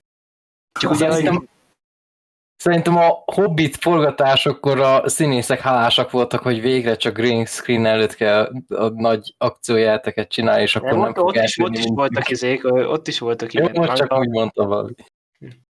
De igen. Lényegesen kevesebb utazással járhatott az. Ja, de ezért Pont volt valami voltak. is, hogy a, most valami, azt is ilyen, az még az első része volt, de hogy amikor ott a Boromir van az a rész, amikor fölveszi a gyűrűt ott a hegyoldalba, és akkor ott az a hegyoldalhoz ilyen helikopterrel vitték föl, és hogy valami, valami fölvitték, először őt, csak utána vitték volna, mit tudom, a stáb valamelyik többi tagját, és ugye olyan volt, hogy a ö, tehát valami nem, nem tudom, mi- valami elromlott a képletbe, vagy a helikopter, vagy valaki, a lényeg az volt, hogy ott egyedül, meg egy-két emberrel, akit ugye első körben felvett a helikopter, ott négy órán át vártak arra, hogy jöjjön bárki, és bármi történjen. Még aztán vagy, vagy valakire vártak, vagy a helikopter, már nem emlékszem, mi történt, de csak annyi a lényeg, hogy ott fölvitték őket a hegyre, hogy akkor forgatunk, mindjárt a csapat második fele, csak a más, csapat második fele nem jött. Ugye ez, Lehet, ja. azt emlékszik, de nem Sean, Bean, Sean Beannek van félelme a magasságtól, és nem ment heli- helikopterrel fel? De- de! Várj, lehet az volt, ez, vagy lehet keverem akkor. Nem tudom, mert van valami ilyen sztori is, hogy ő külön ment fel valami felvonóval. Feltúrázott. Ja, nem, igazad van, igazad van, hanem az volt, hogy fölvitték a izét helikopterrel, csak aztán a John, Chombi mondta, hogy én nem megyek föl helikopterrel, és igen, az volt, hogy a többieket vitték föl, és ők vártak fönt, hogy történjen már valami, és utólag tudták meg, hogy azt, hogy hát jön föl a Chombi. Tényleg, azt kevertem. De jó, igen. Ja, tényleg, ha már ö, ezt a fun fact-et így pár napja olvastam, lehet, hogy éppen update hogy most már nem Sean Bean számít annak a színésznek, aki a legtöbb filmben halt meg, hanem Danny Trejo az már, hogy ő az, aki szinte minden második filmjében meghalt. Szóval már nem Sean Bean az, aki hopp, már- már szerepel a filmben, akkor ő biztos meg fog halni, mert ő már úgymond elhatárolódott ettől úgymond a beskatujázástól, klisétől, mert most már ö, igyekszik olyan szerepeket is elvállalni, ahol ne, nem feltétlenül kell neki meghalnia legalábbis a karakterének. Ja, hát Snowpiercer. Ha elvállalna egy zombis filmet, amiben meghal, feltámad a film közepén zombiként, és így megszólal Rise, motherfuckers! És akkor újra megölnék zombiként. Ez megha- megharap valakit, és az, ilyen, az, az nem zombivá, hanem zombi sombinné változik. Uh, uh, uh, uh, ez Zombinné. és ráközelíten, ráközelítenek Zoom-bean. Na, mindegy. Ha lenne, Zombieland, ha, lenne, ha lenne Zombieland 3, akkor kéne egy Bean zombi point berakniuk. Ezt nem Na igen, akarjuk neki. Ez szerintem milyenkor mindig ez az az indikátora, akkor na, akkor itt most akkor ideje, hogy befejezzük. Amikor Valamelyik adás. Zoom-binnél tartunk. Ö, igen, szóval ö, következő hónapban várható, így hónap közepe tájékán a király visszatér. Kibeszélünk, utána pedig ugyanígy havi egy adással megyünk tovább a Hobbit filmeken is majd. Aztán pedig előről kezdjük ugyanezt, ja? Aztán pedig visszafelé. Visszafele. Aztán minden variációban, vagy Visszafelé, kombinációban. visszafelé nézzük meg a filmeket. Tényleg, Ne, akkor tényleg az lesz, mint az ikonikus, nem tudom, Dancsó videóban, vagy melyik volt az, hogy, a, vagy nem, nem, ez a, ez a simán videó, hogy talán azt hiszem, hogy a gyűrűk ura arról szól, hogy kihalásznak egy gyűrűt, aztán kerülő úton hazamennek gyalog. Valami ilyesmi.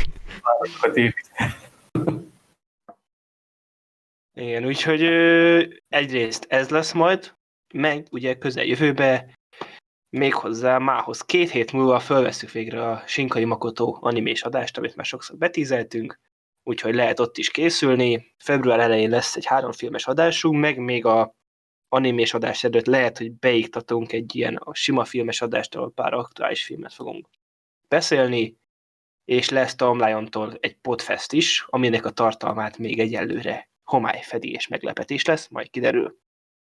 Úgyhogy ja, ez lett volna a Filmnéző Podcast 79. alkalommal. Hol vagyunk még elérhetőek? Igen, és akkor ugye egyrészt közösségi médiában, Facebookon és Twitteren Filmnéző Podcast néven fönn vagyunk, eh, ahol érdemes követni, mert mindig leközöljük idő előtt, hogy a következő adásokban milyen nyilván itt adás végén is el szoktuk mondani, de hogy ott is mindig lehet követni, hogy éppen mire, miről lesz szó az adott adásban. Van filmnézőpodcast.hu nevű oldalunk is, ahol le lehet tölteni MP3 formátumba az adásokat, vagy akár ott is lehet hallgatni. És ugye van egy közösségi Discord szerverünk is, ami itt van a leírásba, és lehet jönni velünk beszélgetni. E-mailen pedig filmnézőpodcast.gmail.hu nem, com. Kom. Eldob a mikrofon. Úgyhogy ja, ö, köszönjük szépen ismét, hogy végighallgattatok. Köszönjük Dokinak, hogy ismét visszatért hozzánk. Én köszönöm a meghívást. Hát, ja, neked, vagy, nem, te vagy, neked, ami neked, neked, neked ilyet nem szabad mondani, mert te ide csak hazajársz, tudod. Ja. Hát te vagy a mi Arnold Schwarzeneggerünk, aki mindig visszatér. Igen. Napszemüveg fel is. Te, mint Samu. Itt hol Na van? a szemüveg fel, és Miami helyszín előtt. Yeah! Ja, basszus kulcs. Hát ez nem is lehetne más, mint egy adásnak a vége. Igen. Úgyhogy jól van, itt volt Filmdoki, Sziasztok! Gergő, Sziasztok! Tom Lion, Sziasztok! és én Lehel. Sziasztok!